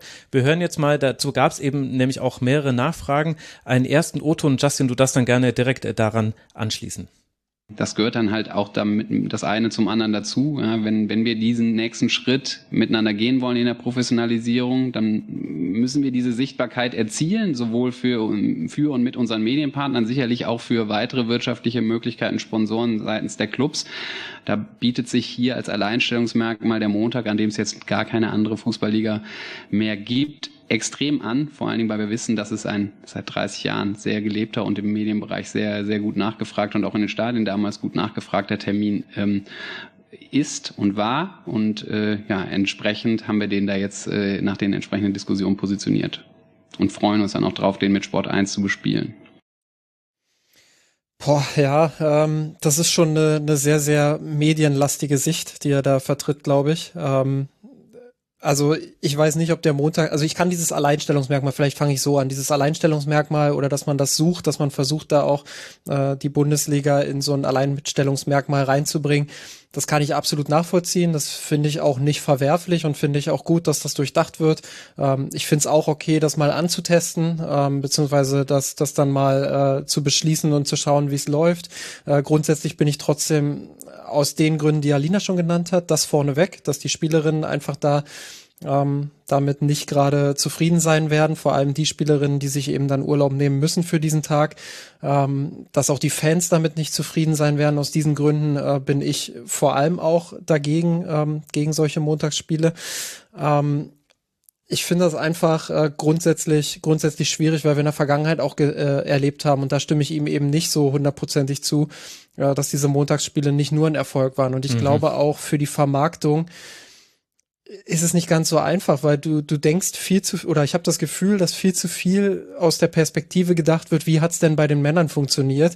Äh, da hat er gerade die Stadien genannt. Ich kann mir nicht vorstellen, dass die Stadien in der Bundesliga der Frauen äh, an einem Montagabend, ähm, ja, dass die, dass die da mehr Publikum oder ausreichend Publikum erzielen, um auch wirklich gute Bilder vermarkten zu können. Weil das zählt ja zum Marketing ein mhm. Stück weit auch dazu. Wenn du Fernsehbilder produzierst, dann willst du ja auch gute Bilder produzieren. Dann willst du ja möglichst auch äh, ZuschauerInnen auf den Tribünen haben. Und äh, das stelle ich mir an einem Montagabend echt schwierig vor. Gerade wenn dann, keine Ahnung, Wolfsburg irgendwo in Freiburg spielt oder so, wo du wirklich eine richtige Distanz hast, um, um wirklich auch Auswärtsfans dann mitbringen zu können an einem Montagabend. Äh, das, das finde ich, äh, ja, Da, da stimme ich ihm einfach nicht zu, dass das aus Marketing-Sicht irgendwie äh, großartig Sinn macht. Ähm, Alleinstellungsmerkmal hin oder her. Und ähm, da hätte ich mir gewünscht, dass ein bisschen mehr auf den Wunsch der Spielerinnen auch eingegangen wird und eben ein bisschen mehr auch die Faninteressen äh, ja, durchdacht werden. Ja, das war eben das etwas Bizarre. Es gab zwei Pressekonferenzen an diesem Mittwoch und in der ersten wurde eben der neue TV-Rechte-Deal für die dritte Männerliga angekündigt und da hat einer der Vertreter auf dem Podium äh, gesagt, äh, wir haben festgestellt, dass es am Montagabend kein Interesse an Fußball gibt. Es ist zu viel Fußball und deswegen streichen wir jetzt die Montagsspiele und dann fast forward anderthalb Stunden später sitzt auf demselben Podium, also ich glaube zumindest es war dasselbe, bei der ersten PK war ich leider nicht mit dabei, sonst hätte ich euch den Otto noch mitgebracht, liebe Hörerinnen und Hörer Hörer, da wird dann gesagt, Mensch, jetzt sind wir am Montagabend, das ist ja ganz toll. Und jetzt haben wir die Spielerinnen-Sicht, haben wir gerade schon, Alina hat das äh, angesprochen und das, dann gibt es eben die Fansicht und ich glaube, die zeigt sich da eben nochmal sehr deutlich. Danach habe ich dann auch Holger Blass gefragt und das war seine Antwort.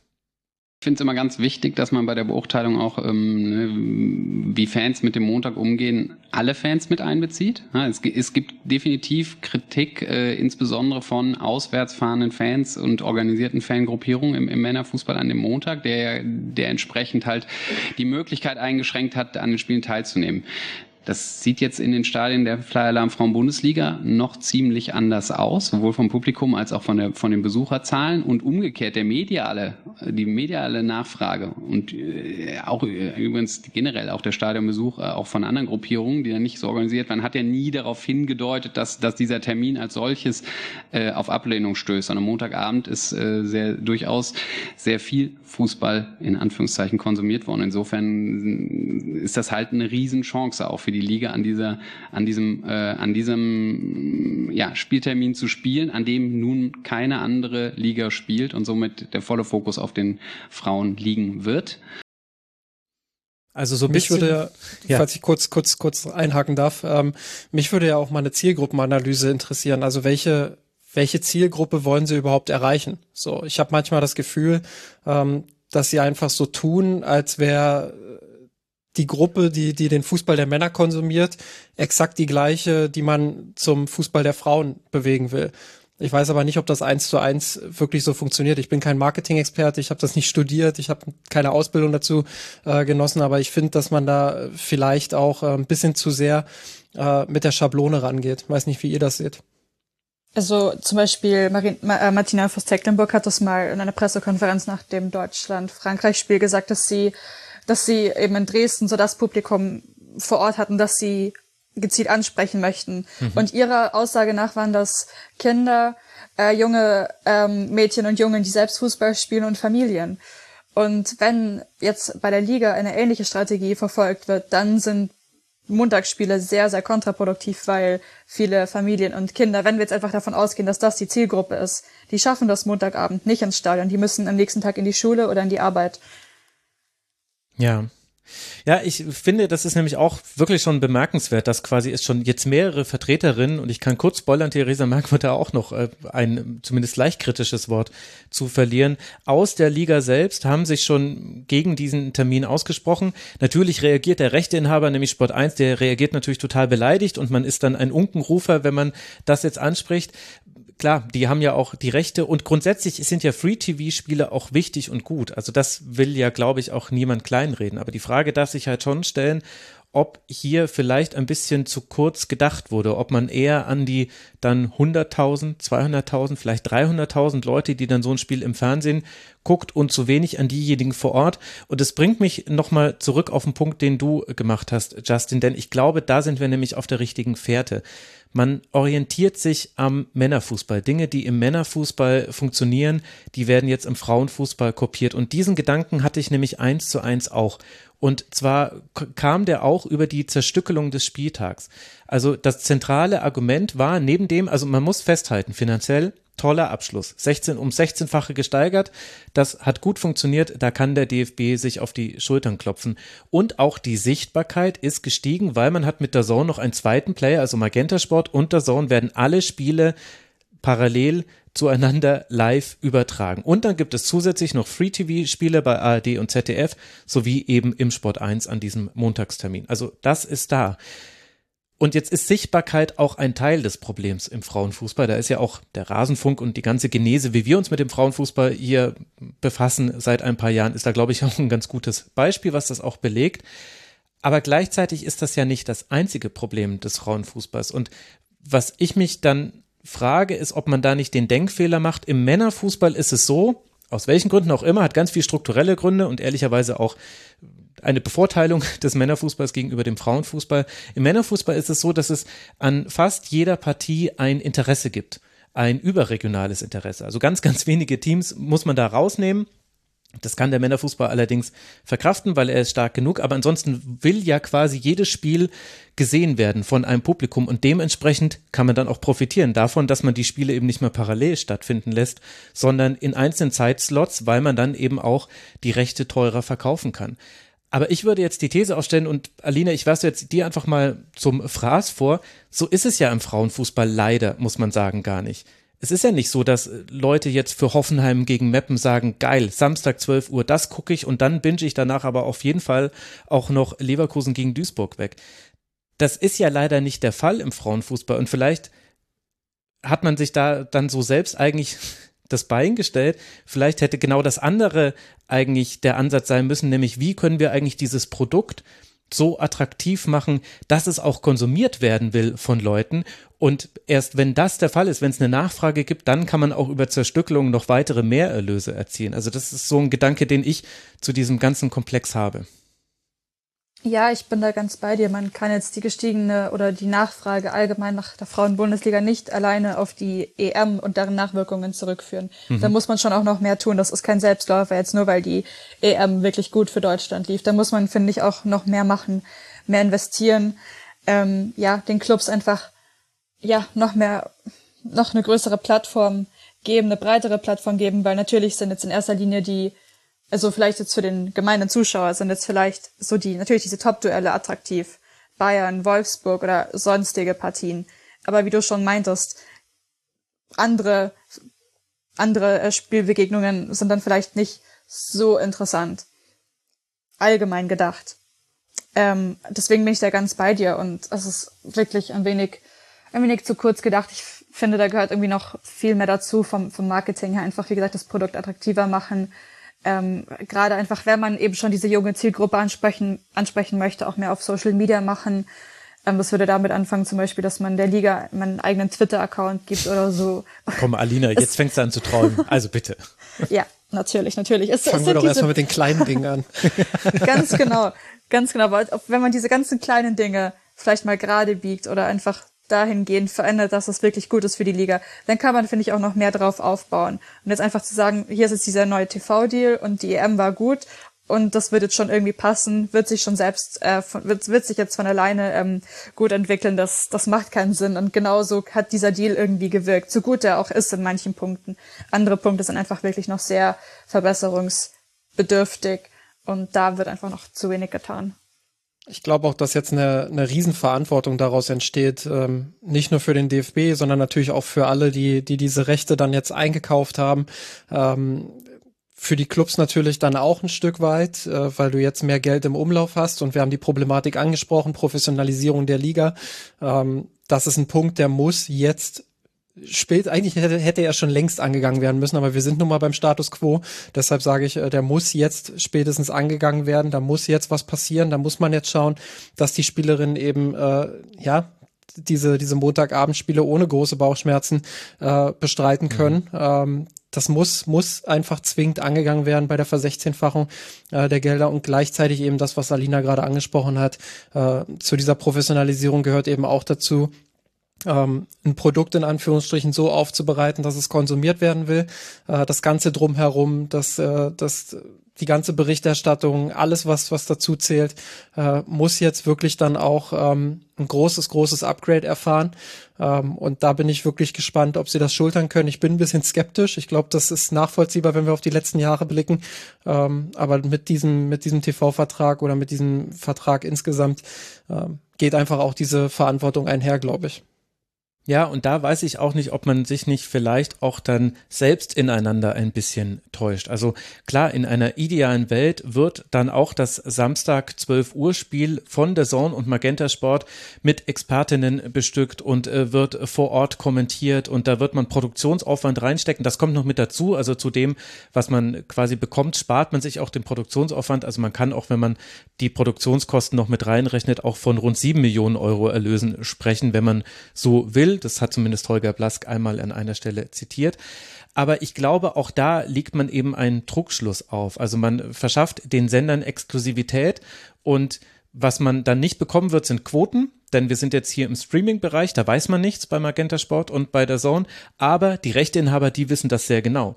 Und die werden dann sehen, hm, jetzt haben wir zwar dieses Exklusivspiel, aber wir haben Produktionsaufwand von XY, und wir haben Views von X. Und da werden wir wahrscheinlich auch manchmal von, von einer Summe X sprechen, die viel niedriger ist, als man sich das von außen erwarten würde. Also wer weiß, ob da nicht dann so manche Rasenfunksendung ungefähr auf die Stream-ZuschauerInnen kommt. Das würde mich ehrlicherweise nicht komplett wundern.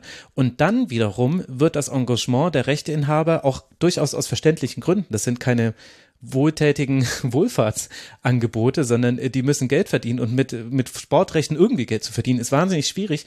Die werden dann auch dementsprechend ihre Berichterstattung gestalten. Und das ist die große Sorge, die ich habe, dass wir dann eine Situation haben, in der keine Spiele mehr parallel laufen, in der für jedes einzelne Spiel einzeln getrommelt werden muss und dann aber die Art und Weise der Präsentation weiter so weit, so männerweit, so meilenweit, ja, männerweit wollte ich schon sagen, vom Männerfußball entfernt sein wird, dass das dann wiederum den Frauenfußball behindert in seiner Entwicklung. Da hätte ich mir eben wirklich so etwas wie eine Konferenz von meinetwegen vier von sechs Spielen gewünscht, zu einem Zeitraum, in, meinetwegen nehmen wir dann, auch wenn der Termin jetzt für Auswärtsfans nicht der beste ist, aber dann nehmen wir eben Samstag 12 Uhr.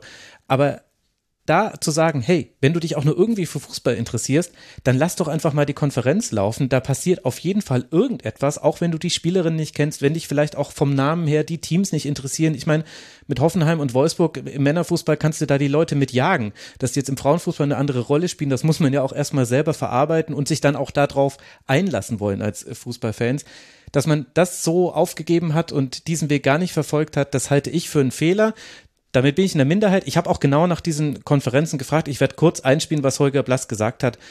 Antwort kann man sich aber fast sogar schon ein bisschen denken.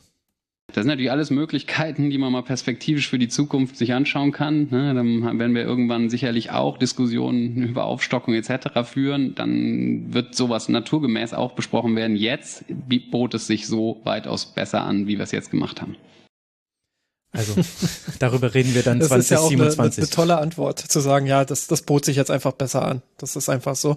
Ähm, nein, also ich bin ja vollkommen bei dir. Ich finde das auch äh, eine, eine richtig gute Überlegung und gerade für den Beginn wäre es sinnvoll gewesen, weil genau diese Angst, die du hast, die habe ich auch, dass da einfach Teams äh, und viele Teams hinten, hinten runterfallen ähm, und dass sich dann letztendlich äh, gar nicht so viel verändern würde. Ich meine, klar, wir, die sowieso den Fußball der Frauen verfolgen, die sowieso die Bundesliga verfolgen, ähm, die werden die Spiele auch weiterhin so schauen, wie sie es, wie sie es gemacht haben. es geht ja darum, neue Leute dafür zu gewinnen. Und da die Frage zu stellen, wie kann uns das gelingen? Ja, da weiß ich nicht, ob sechs Einzelspiele da wirklich äh, die, die Antwort drauf sind. Ähm, das finde ich dann auch äh, ziemlich schwierig. Und man hat da vielleicht auch einfach etwas liegen lassen. Man hätte ja auch beides miteinander verknüpfen können. Also man hätte ja sagen können, hey, schaut mal, wir haben jetzt viel, viel mehr Geld und das ist ja nach wie vor, ich möchte es nur noch mal betonen, ganz viel an diesem Deal ist auch erstmal etwas Gutes. Und wir verknüpfen das damit, dass wir sagen, ab jetzt Grundgehalt in der Liga und zwar jetzt erstmal für die Vereine, die sich noch nicht Profifußballabteilungen leisten können, weil sie irgendwelche Ableger von Männerabteilungen sind, die übrigens die einzigen Vereine sind, die auch wirtschaftlich wirtschaften. Die anderen machen nämlich alle noch Schulden, zumindest im Gesamten. Die bekommen jetzt ein Grundgehalt für die Spielerin, damit eben genau all die Themen, die wir vorhin besprochen haben, und ich fand es völlig richtig, Alina, dass du erstmal über die Perspektive der Spielerin gesprochen hast bei den Montagsspielen, dass sich das für die etwas mindert. Es wird immer noch für Probleme sorgen, weil die werden dann mit diesem Grundgehalt auch nicht ausgesorgt haben und werden trotzdem irgendwie nebenher eine Ausbildung oder einen Beruf haben. Aber man hätte eben das Signal gesendet, hey, uns ist das wichtig und wir nutzen quasi dieses Geld sofort für strukturelle Maßnahmen.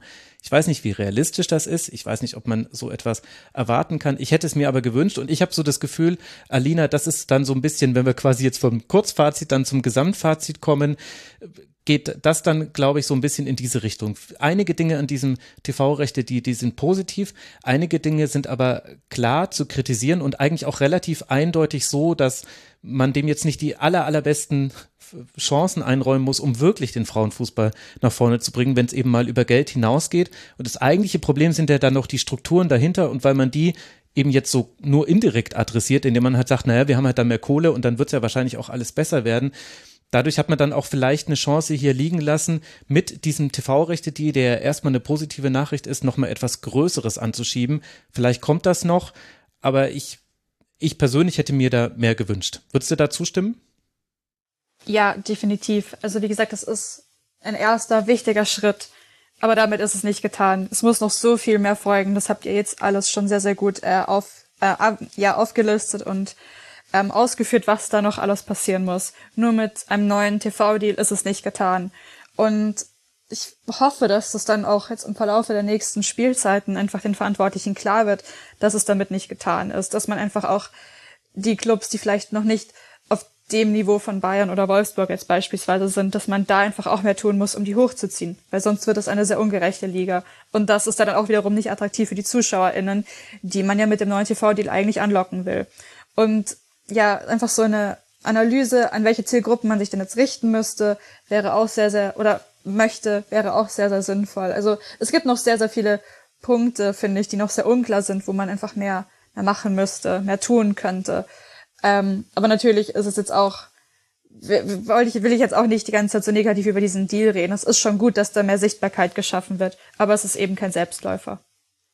Eine Sache ist mir noch gerade eingefallen. Ich finde auch dieses, ähm, ich glaube, Fair Use ist da der, der richtige Begriff. Ich finde auch, ähm, das finde ich in Deutschland generell einfach schwierig, dass dieser Umgang mit beispielsweise äh, Ausschnitten von Spielen oder so, mhm. dass das so, so krass ungern gesehen wird. Also ich finde gerade bei der Bundesliga der Frauen, wenn man da erlauben würde, äh, dass Twitter-Accounts irgendwie Spielszenen verwenden dürfen oder so, oder dass sie, dass sie da mal einen Screenshot teilen oder was weiß ich, um irgendwas zu erklären. Jetzt klar, Taktik ist jetzt wieder so, so ein bisschen Nische auch, aber einfach generell auch irgendwelche Szenen äh, dazu zeigen, ab von irgendwelchen offiziellen Accounts.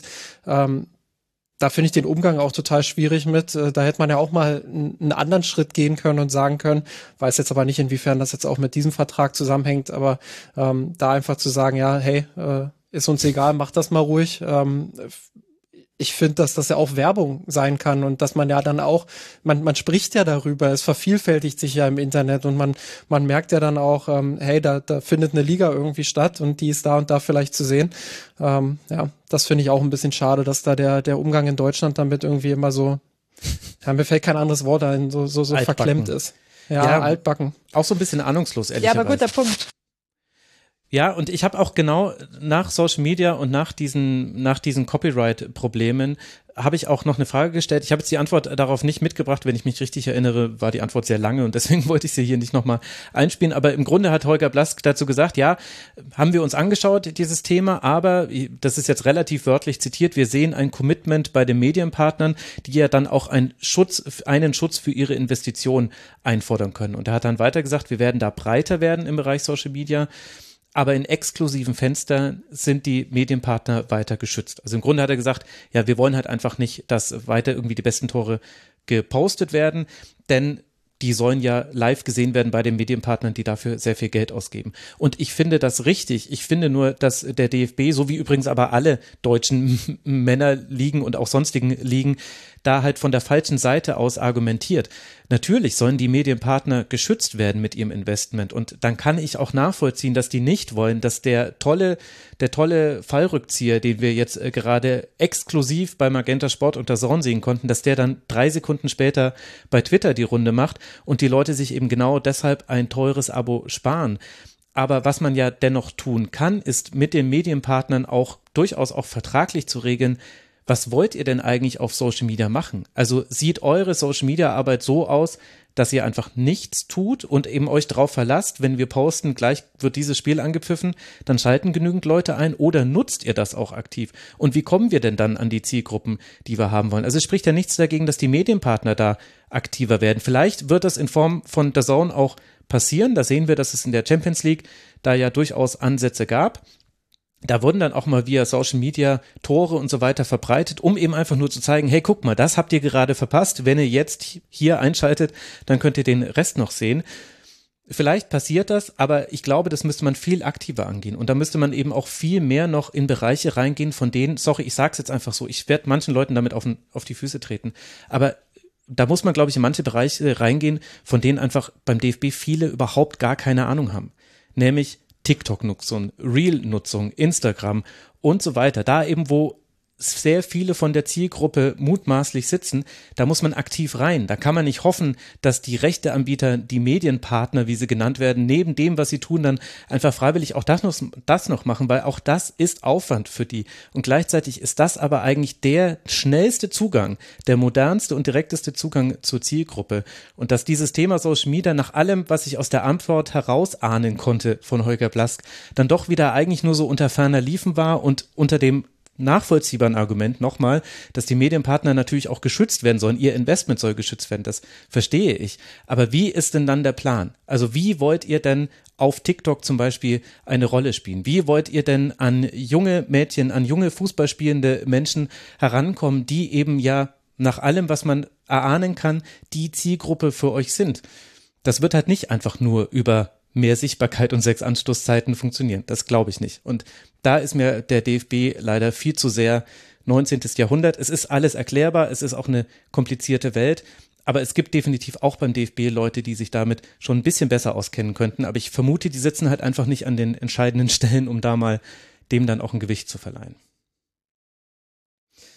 Das war mein großes Abschlussplädoyer. Hätte ich auch nicht gedacht, dass ich immer für TikTok irgendwann argumentiere.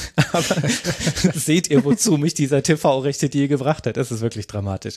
Ich glaube, wir haben die wichtigsten Punkte abgehandelt. Unter mitmachen.rasen.de könnt ihr euch auch sehr gerne noch beteiligen, liebe Hörerinnen und Hörer, an unsere Diskussion. Und vielleicht werden sich ja auch manche Dinge, die wir jetzt noch uns gewünscht hätten, in den kommenden Wochen und Monaten erlegen, erlegen bestätigen. Es wird ja erst ab der Saison 23, 24 all diese Änderungen geben und so manches muss da wahrscheinlich noch ausklambüsert werden. Ich bin auch sehr gespannt auf diese parallele Ausstrahlung bei Magenta Sport und der Zone. Wir gucken es uns dann an und dann auch hoffentlich entspannt, weil alles ganz erfolgreich werden wird. Ihr zwei, ich danke euch sehr, dass ihr euch für so eine Mammut-Sendung jetzt äh, zur Verfügung gestellt habt. Ganz, ganz herzlichen Dank an Alina Ruprecht. Ihr könnt ihr folgen auf Twitter als alina-rxp. Sie schreibt bei 90 Min. Sie ist im Früff-Podcast zu hören. Bei Her Football Hub schreibt sie, also sie ist ein Tausendsasser in allen Hans Dampfin. Nee, Hans ist ja völlig falsch. Ich weiß gar nicht, wie ich sagen soll. Naja, also du machst einfach sehr viel. Danke, Alina, dass du mit dabei warst hier im Rasenfunk. Danke, dass ich dabei sein durfte. Hat sehr viel Spaß gemacht. Mir ebenso. Und herzlichen Dank an Justin Kraft, der ganz äh, kurzfristig eingesprungen ist. Ganz liebe Grüße an äh, Katrin. Schade, dass du es nicht geschafft hast, aber alles Gute dir und danke dir, Justin Kraft als Ad Justin Kraft unterstrich auch auf Twitter und wie man äh, gehört hat, den kann man auch ja, jetzt nicht nachts um drei, aber morgens um elf wecken und kann sagen, hier, erzähl mir mal was zu Leverkusen gegen Meppen. Das läuft dann schon. Danke dir, Justin.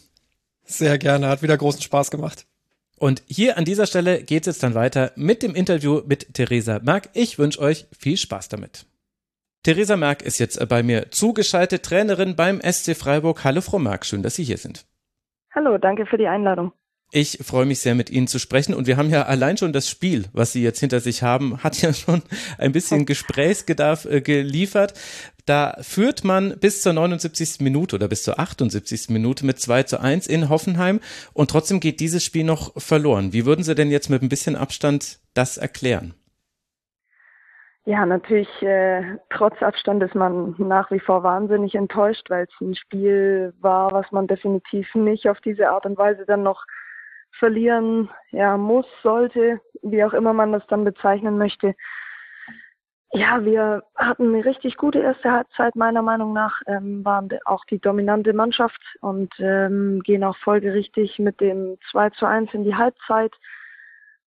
Das Gegentor fällt aus dem Gewühl nach Standard. Das ist so ein Tor, das will man nicht fangen, aber das passiert mal. Da mhm. würde ich der Mannschaft jetzt auch gar nicht so einen großen Vorwurf machen. Klar, wir sind mit vielen Spielerinnen in Ballnähe dass er dann ausgerechnet ähm, Hickelsberger vor die Füße fällt, ist natürlich sehr, sehr unglücklich. Und dann zweite Halbzeit haben wir ein bisschen den Mut verloren in der Defensive. Klar, die Hoffenheimerinnen hatten umgestellt, die haben dann noch mit vier Spielerinnen zentral gespielt, haben immer eine Innenverteidigerin hochgeschoben. Ähm, und da haben wir uns einfach ein bisschen schwer getan, weil wir das Gefühl hatten, wir sind zu wenig Leute in der Mitte, wir kriegen mhm. nicht mehr so richtig Zugriff und haben dann angefangen, uns eher nach hinten fallen zu lassen und immer weiter hinten reinzudrücken. Ja, und haben aber eigentlich ähm, diese Druckphase dann doch gut überstanden. Also klar, die haben zwei, dreimal auf unser Tor geschossen. Es wurde aber nie wirklich, wirklich ähm, zwingend brenzlig, ähm, sondern entweder hat unsere Torhüterin das noch ganz gut ähm, gerettet oder auch unsere Innenverteidigerin. Dann gab es noch zwei Distanzschüsse, die aber nicht weiter gefährlich waren. Und gerade in so einer Situation, wo wir dann eigentlich die Druckphase überstehen und selber wieder besser ins Spiel kommen, kriegen wir einen Freistoß. Ich weiß nicht, ob man den pfeifen muss an der Seitenauslinie, mhm. weil es wirklich nur eine sehr geringe Berührung ist. Macht sie dann aber und dann sehen wir natürlich extrem unglücklich aus. Ja. Also sicherlich sieht unsere Torhüterin in der Situation nicht gut aus. Auf der anderen Seite springt auch unsere eigene Verteidigerin noch in die Torhüterin rein und dann kriegt man eher so aus dem Nichts so ein blödes Gegentor. Also wenn man es wirklich in der Druckphase bekommen hätte, 55., 60. Minute, 60. Minute eher herausgespielt, ähm, dann könnte man es eher akzeptieren als das natürlich. Und ja, dass man dann zwei Minuten, drei Minuten später einfach sich noch nicht davon erholt hat und direkt nochmal ein Tor kassiert, ist extrem bitter.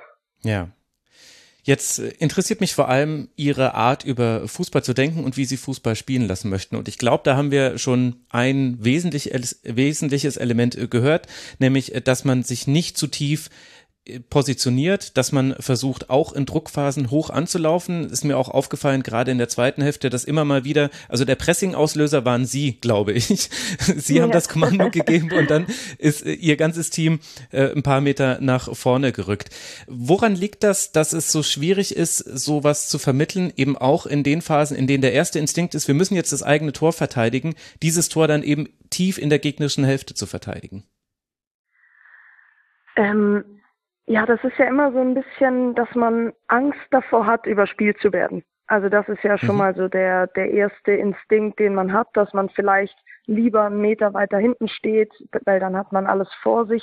Aber man kann natürlich ganz, ganz viele Situationen schon im Vorwege wegnehmen, wo sie gar nicht erst dann auf unsere Kette zulaufen oder gar nicht erst einen Ball dahinter spielen können, wenn man es eben davor schon schon klärt. Und ähm, das betrifft natürlich unsere vorderste Linie, okay, wobei man da natürlich eher selten einen Ballgewinn erwartet, sondern man versucht einfach nur das Aufbauspiel so zu stören, dass kein gezielter Ball nach vorne gespielt werden kann. Das mhm. ist sicherlich Punkt eins.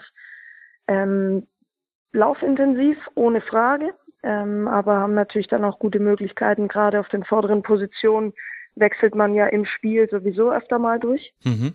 Ähm, und dann klar, ähm, was für mich ein ganz, ganz wichtiger Punkt ist, ist, dass die zentralen Mittelfeldspielerinnen nicht zu nah auf unserer Kette hinten hängen, weil das halt häufig dazu führt, dass der Raum davor sehr, sehr groß wird, die sich oft aufdrehen können, mit dem Gesicht zu unserem Tor agieren können, also gut sehen, was vor ihnen passiert. Ähm, und das überträgt sich dann auch ein bisschen auf die Viererkette. Wenn die das Gefühl haben, es gibt keinen Druck auf den Ball, dann gehen sie weiter nach hinten, dann wird die nächste Spielerin vor der Kette angespielt. Wir können nicht mehr mit dem ersten Ballkontakt bei ihr sein, direkt Druck machen. Und dann läuft man immer so ein bisschen hinterher. Man ist immer so diesen gedanklichen Schritt zu spät. Mhm. Und das ähm, hängt natürlich aber auch überwiegend mit Vertrauen und mit Mut zusammen und auch in so einer Phase das zu machen, das ist dann schwierig, das kostet erstmal Überwindung.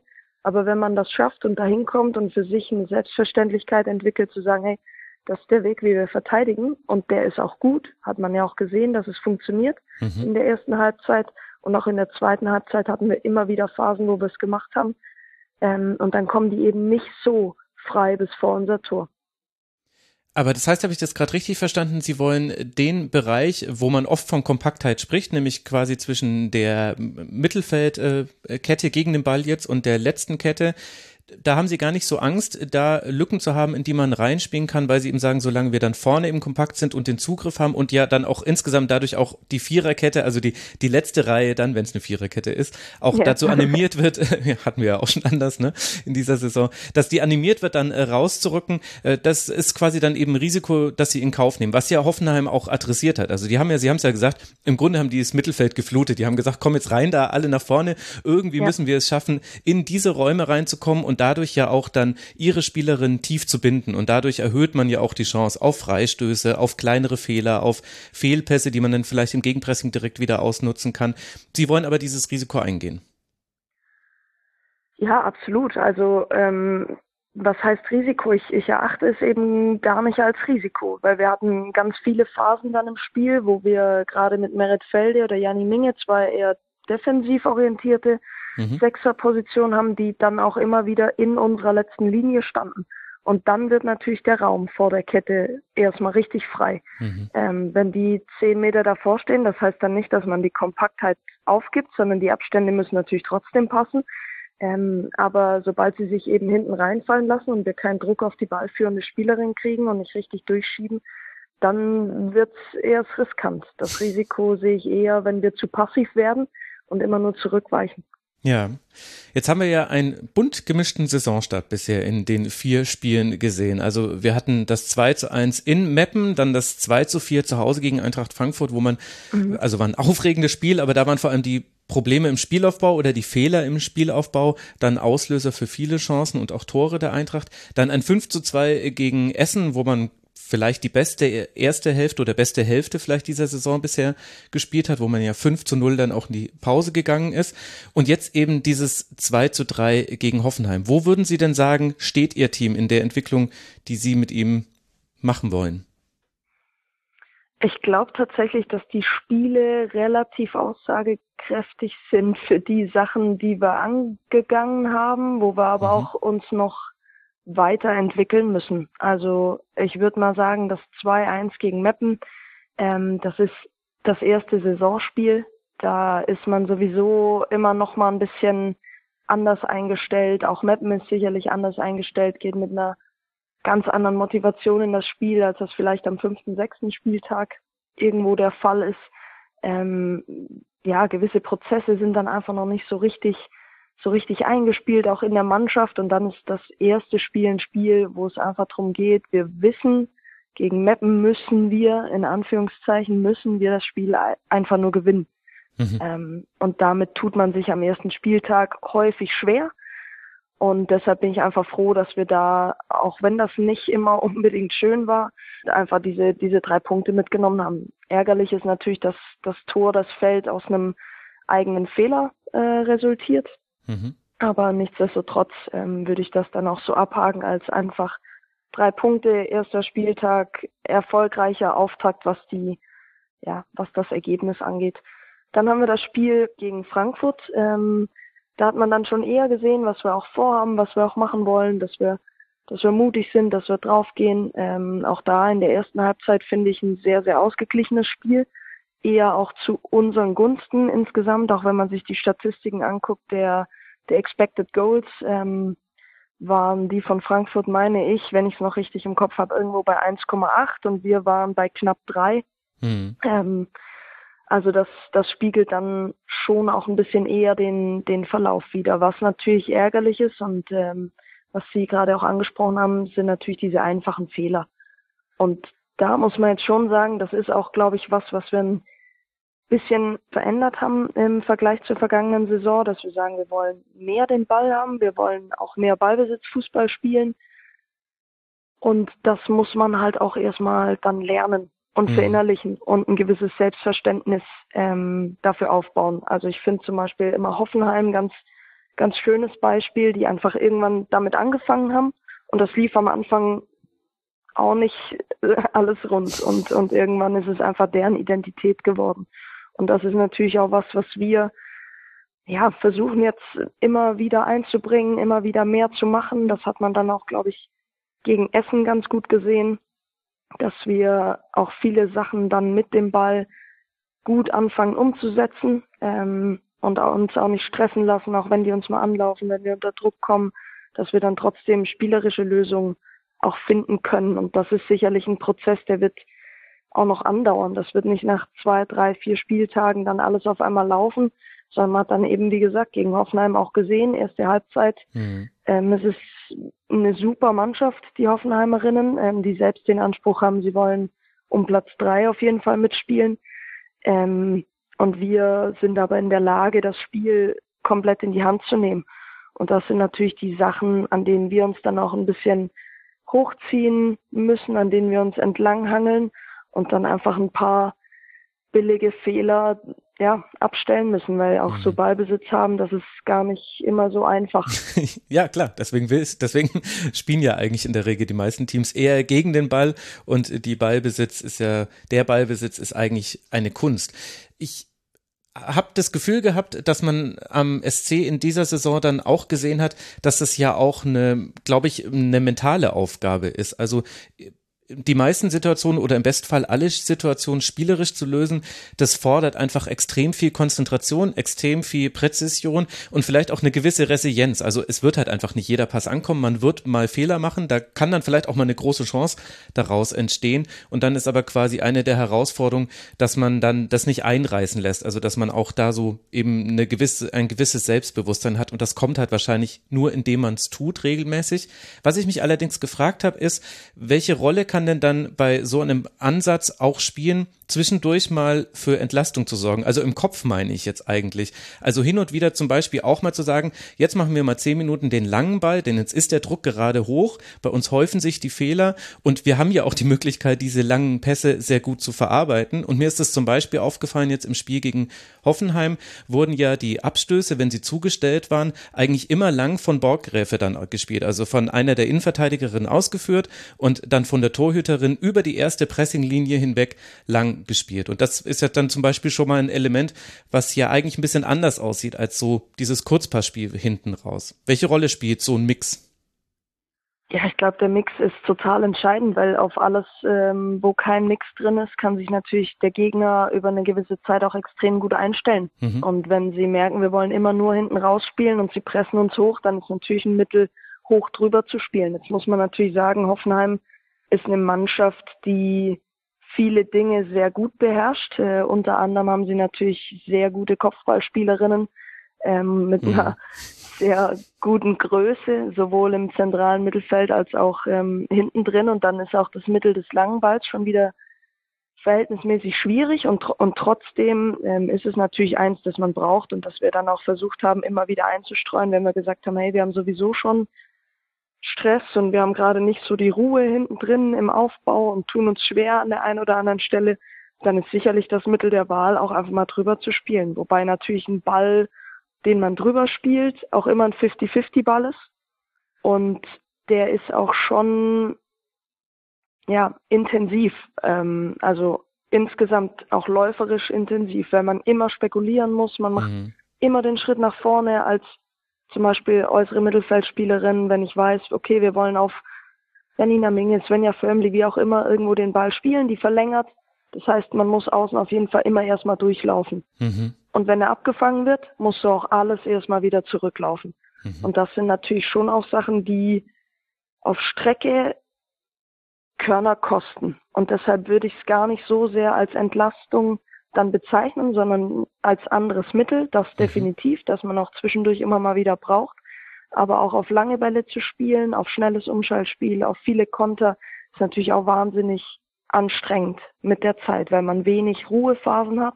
Weil Ruhephasen holt man sich eigentlich nur meiner Meinung nach mit einem ganz gezielten Ballbesitz ähm, um dann auch mal durchatmen zu können, weil man einfach sicher gehen kann, das sind Phasen, in denen passiert dann nichts. Mhm. Ja, sehr guter Punkt mit der konditionellen Belastung, die damit dazukommt. Gibt es denn Spielerinnen, also ich habe jetzt vorhin gesagt, Sie waren der Pressing-Auslöser manchmal im Spiel gegen Freiburg.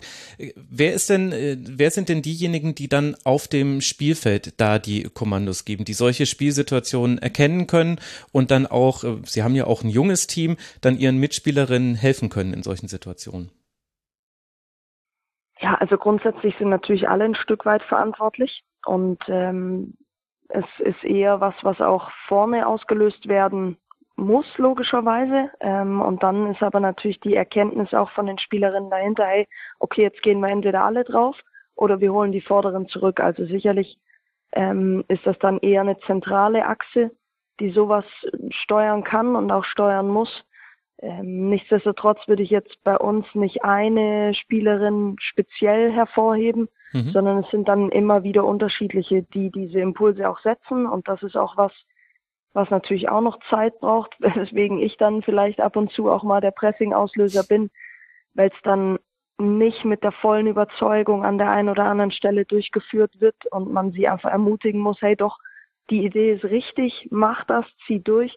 Aber wenn man sich selber bei einer Idee nicht ganz sicher ist, dann tut man sich auch schwer, alle anderen anzuheizen und mitzureißen und sagen, hey, jetzt geht drauf, guter Zeitpunkt, äh, wir haben das im Griff. Ähm, sondern das braucht dann eben schon noch zwischendurch Unterstützung von außen, was aber auch vollkommen okay ist. Mhm, ja, klar. So, das war jetzt äh, der Saisonstart und Ihre Spielphilosophie. Wir haben ganz viele Fragen der Hörerinnen und Hörer bekommen. Alle werde ich jetzt äh, gar nicht stellen können in der Kürze der Zeit. Aber was tatsächlich so mit das erste Thema war, war, dass Sie eine Frau sind, dass wir nur zwei Trainerinnen in der Liga haben. Können Sie mir erklären, warum dem so ist? Ähm, ja, ich finde es erstmal finde ich es extrem schade, aber freue mich äh, auf der anderen Seite auch, dass wir jetzt immerhin äh, zwei Trainerinnen sind in der in der Liga. Mhm. Ähm, ja, ich glaube, das ist so ein bisschen ein, ein Teufelskreis. Also zum einen habe ich das Gefühl, äh, dass es einfach sehr, sehr wenig Stellen allgemein für Frauen im Fußball gibt, wieso Frauen vielleicht sich auch dann eher nicht dazu entscheiden, diese, diesen Risiko, ja, behafteten Bereich dann auch einzugehen, zu sagen, hey, ich entscheide mich für den Weg, aber eigentlich habe ich wenn ich ehrlich bin, nur Chancen auf eine Stelle beim DFB und Chancen auf eine Stelle vielleicht bei einer Frauenmannschaft, wo ja aber auch ganz viele ähm, Posten eben männlich besetzt sind. Und das führt natürlich bei der einen oder anderen sicherlich dazu, dass sie sich zweimal überlegt, ob sie diesen Weg mit voller Ernsthaftigkeit dann auch einschlagen möchte. Das ist sicherlich der eine Punkt. Das andere mhm. ist auch, dass bestimmt Vorbilder ein Stück weit fehlen ähm, dass man halt als junge Frau oder als Mädchen sieht, so hey, ah, das ist ja ein Job, ähm, den kann ich auch machen. Und natürlich wird einem immer gesagt, man kann irgendwie alles machen. Und die Realität sieht dann aber leider oft dann auch doch ein bisschen anders aus, dass man eben nicht jeden Job einfach so machen kann, nur weil man das möchte, sondern das Umfeld muss einem das auch irgendwo ermöglichen. Und ähm, da sind wir jetzt den ersten Schritt gegangen und ich, ich hoffe natürlich auch, dass viele zum Beispiel von den Spielerinnen, die jetzt zum ersten Mal ja auch so richtig Profi-Fußballerinnen äh, sein dürfen, dann auch eventuell den Weg in die Trainerschiene eben finden. Weil das ist, glaube ich, auch was, was sich bei den Männern so ein bisschen gezeigt hat, dass häufig eben die mit einer großen Fußballverbundenheit dann auch eher so einen Job mal annehmen. Und wir sind mhm. da jetzt halt gerade leider erst am Anfang. Und ich hoffe aber, dass sich das über die nächsten Jahre nochmal deutlich verändern wird, dieses Bild. Mhm.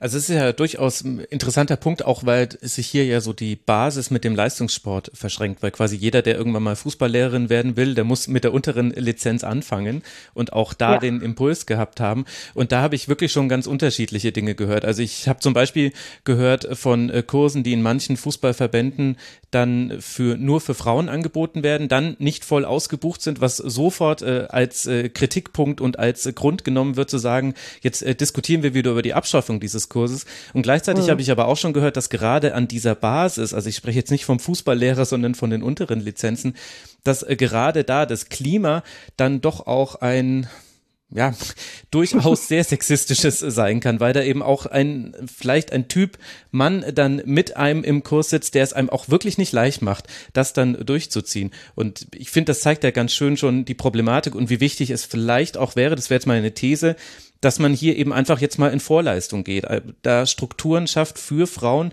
und das jetzt auch durchzieht, auch wenn das Geld kostet, auch wenn das nicht sofort dazu führt, dass wir jetzt äh, zwölf Trainerinnen in der Liga haben, sondern es ist eben ein längerer Prozess, oder? Ja, es ist definitiv ein längerer Prozess. Ähm, und ich muss ganz ehrlich sagen, bei meiner Zeit im Verband, da gab es immer mal wieder diese Junior Coaches Girls Only. Ähm, das wurde mhm. super angenommen und das war immer ausgebucht. Sicherlich ist es nochmal ein Unterschied, ob du Jugendliche ansprichst, beziehungsweise junge Erwachsene oder ob man wirklich Leute im Erwachsenenalter dann, dann anspricht, die ja dann schon in einem um Fußballumfeld irgendwie wahrscheinlich sind oder sein müssen, in einem Amateurverein.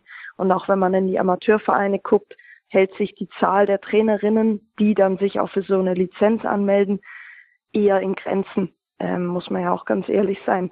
Nichtsdestotrotz ähm, gehe ich da schon mit, dass man ein Stück weit in Vorleistung gehen muss. Das, ähm, das glaube ich, kann man auch ganz gut immer mit irgendwie so Start-up-Unternehmen oder so vergleichen. Man muss mhm. halt immer erstmal ein bisschen investieren, bevor man einen gewissen Output auch bekommt und dass der sich nicht von heute auf morgen einstellt, das ist, glaube ich, auch klar. Und ähm, deshalb finde ich das schon in Ordnung, dass man gewisse ja, Strukturen schafft, wo das möglich ist. Auf der anderen Seite muss ich aber auch sagen, dass ich den Austausch mit meinen männlichen Kollegen während der Lizenzen absolut nicht missen möchte. Ähm, weil das ja einfach, ähm, das hat nichts mit Frau oder Mann zu tun, sondern man ist in unterschiedlichen Bereichen unterwegs und, und ich finde, je heterogener eigentlich so eine Gruppe ist, umso mehr kann man davon auch mitnehmen. Und ja, die Kehrseite der Medaille ist, dass es sicherlich auch den einen oder anderen Typen gibt ähm, an, ja, an Kollegen, mit denen man es nicht so gut hat in der Zeit. Aber meine Erfahrung ist auch so ein bisschen gewesen, dass die Gruppe vieles reguliert. Mhm. Ähm, dass mittlerweile unsere Gesellschaft auch schon so weit ist, dass äh, die sich dann auch gegenseitig ausbremsen, sagen, sag mal, was, was war das jetzt für ein unangebrachter Spruch? Also zumindest habe ich die Erfahrung gemacht. Ich kann mir natürlich auch vorstellen, dass es mal andere Negativerfahrungen gegeben hat und dass man allgemein im Fußball eher vielleicht ein raueres Umgangsklima hat, als es woanders der Fall ist. Das ist bestimmt so, davon bin ich auch überzeugt. Und das ist natürlich auch was, ja, was einem liegen muss oder womit man umgehen können muss und dass das nicht jedem leicht fällt ähm, und dass man deshalb auch gewisse ange andere Angebote schaffen sollte, finde ich mhm. absolut richtig. Wir sind am Ende unserer Zeit. Hätten Sie noch äh, Zeit für eine Frage?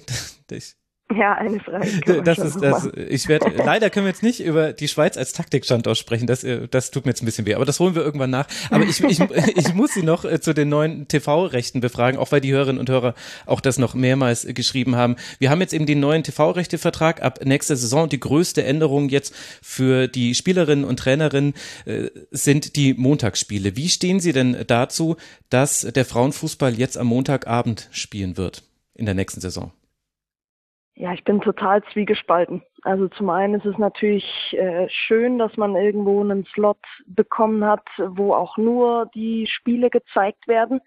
Auf der anderen Seite muss man natürlich auch fragen, wieso bei den Männern die Montagsspiele wieder abgeschafft wurden. Mhm. Also es ist ja selten so, dass irgendwas, was sehr gut ist, äh, wieder abgeschafft wird.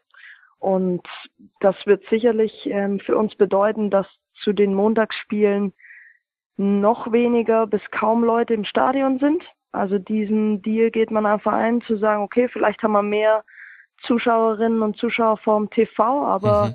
im Stadion wird sicherlich weniger werden. Davon bin ich überzeugt. Für die Auswärtsfans, also für die Gästefans ist es eigentlich fast nicht umsetzbar. Das war ja auch was, ähm, warum es ein Grund, warum es bei den Herren dann wieder gekippt wurde, weil die Fans sich sehr, sehr stark dagegen ausgesprochen hatten. Ja, und äh, auf der anderen Seite muss man halt einfach ganz klar sagen, im Moment ist die Liga von ihren Rahmenbedingungen einfach noch nicht eine hundertprozentige Profiliga. Und solange Spielerinnen in der Liga sind, die einem Beruf nachgehen müssen, einem ganz normalen Job, finde ich es unglaublich schwer, von denen zu verlangen, dass sie Montag, Dienstag Urlaub einreichen, um ein Spiel mhm. zu machen. Also für mich sind einfach die Rahmenbedingungen in der Liga noch nicht professionell genug, dass man Montagsspiele durchführen kann. Auf der anderen Seite, klar, ähm, hat der TV-Deal in der Form jetzt schon deutlich mehr Gewinn abgeworfen als in den vergangenen Jahren, was natürlich super ist für die gesamte Liga. Aber ähm, dann muss man jetzt einfach auch hoffen, dass das an den richtigen Stellen auch ankommt. Theresa Merck, ganz herzlichen Dank auch, dass ich hier mit Ihnen überziehen durfte. War eine große Freude, Sie mal im Rasenfunk zu haben. Ich hoffe irgendwann wieder. Und dann würde ich aber wirklich gerne über die Schweiz als Fußballtaktik-Standort sprechen. Da liegt, glaube ich, nämlich auch noch viel drin. Danke für Ihre Zeit. Das können wir machen. Ja, danke auch. Tschüss. Tschüss. Das war der Rasenfunk Kurzpass Nummer 234. Eine lange Sendung, aber es gab ja auch so wirklich einiges zu besprechen. Ich bin sehr gespannt auf euer Feedback, liebe Hörerinnen und Hörer. Unter mitmachen.rasenfunk.de könnt ihr es hinterlassen. Und an der Stelle auch nochmal der Hinweis, der Rasenfunk ist Paywall, Werbe und Sponsorenfrei. Wir finanzieren uns ausschließlich über eure freiwillige Unterstützung und davon zahlen wir auch unseren Gästen ein kleines Honorar. Und das Ziel ist natürlich, dass dieses Honorar immer größer wird. Also rasenfunk.de slash Supporters Club auch schon kleine Beträge helfen. Ganz viele überweisen zwei, drei Euro im Monat und dann summiert sich das auf. Guckt es euch an, würde mich freuen, wenn ihr uns unterstützt und uns weiter hört hier im Rasenfunk. Bleibt gesund, bis bald, macht's gut. Ciao.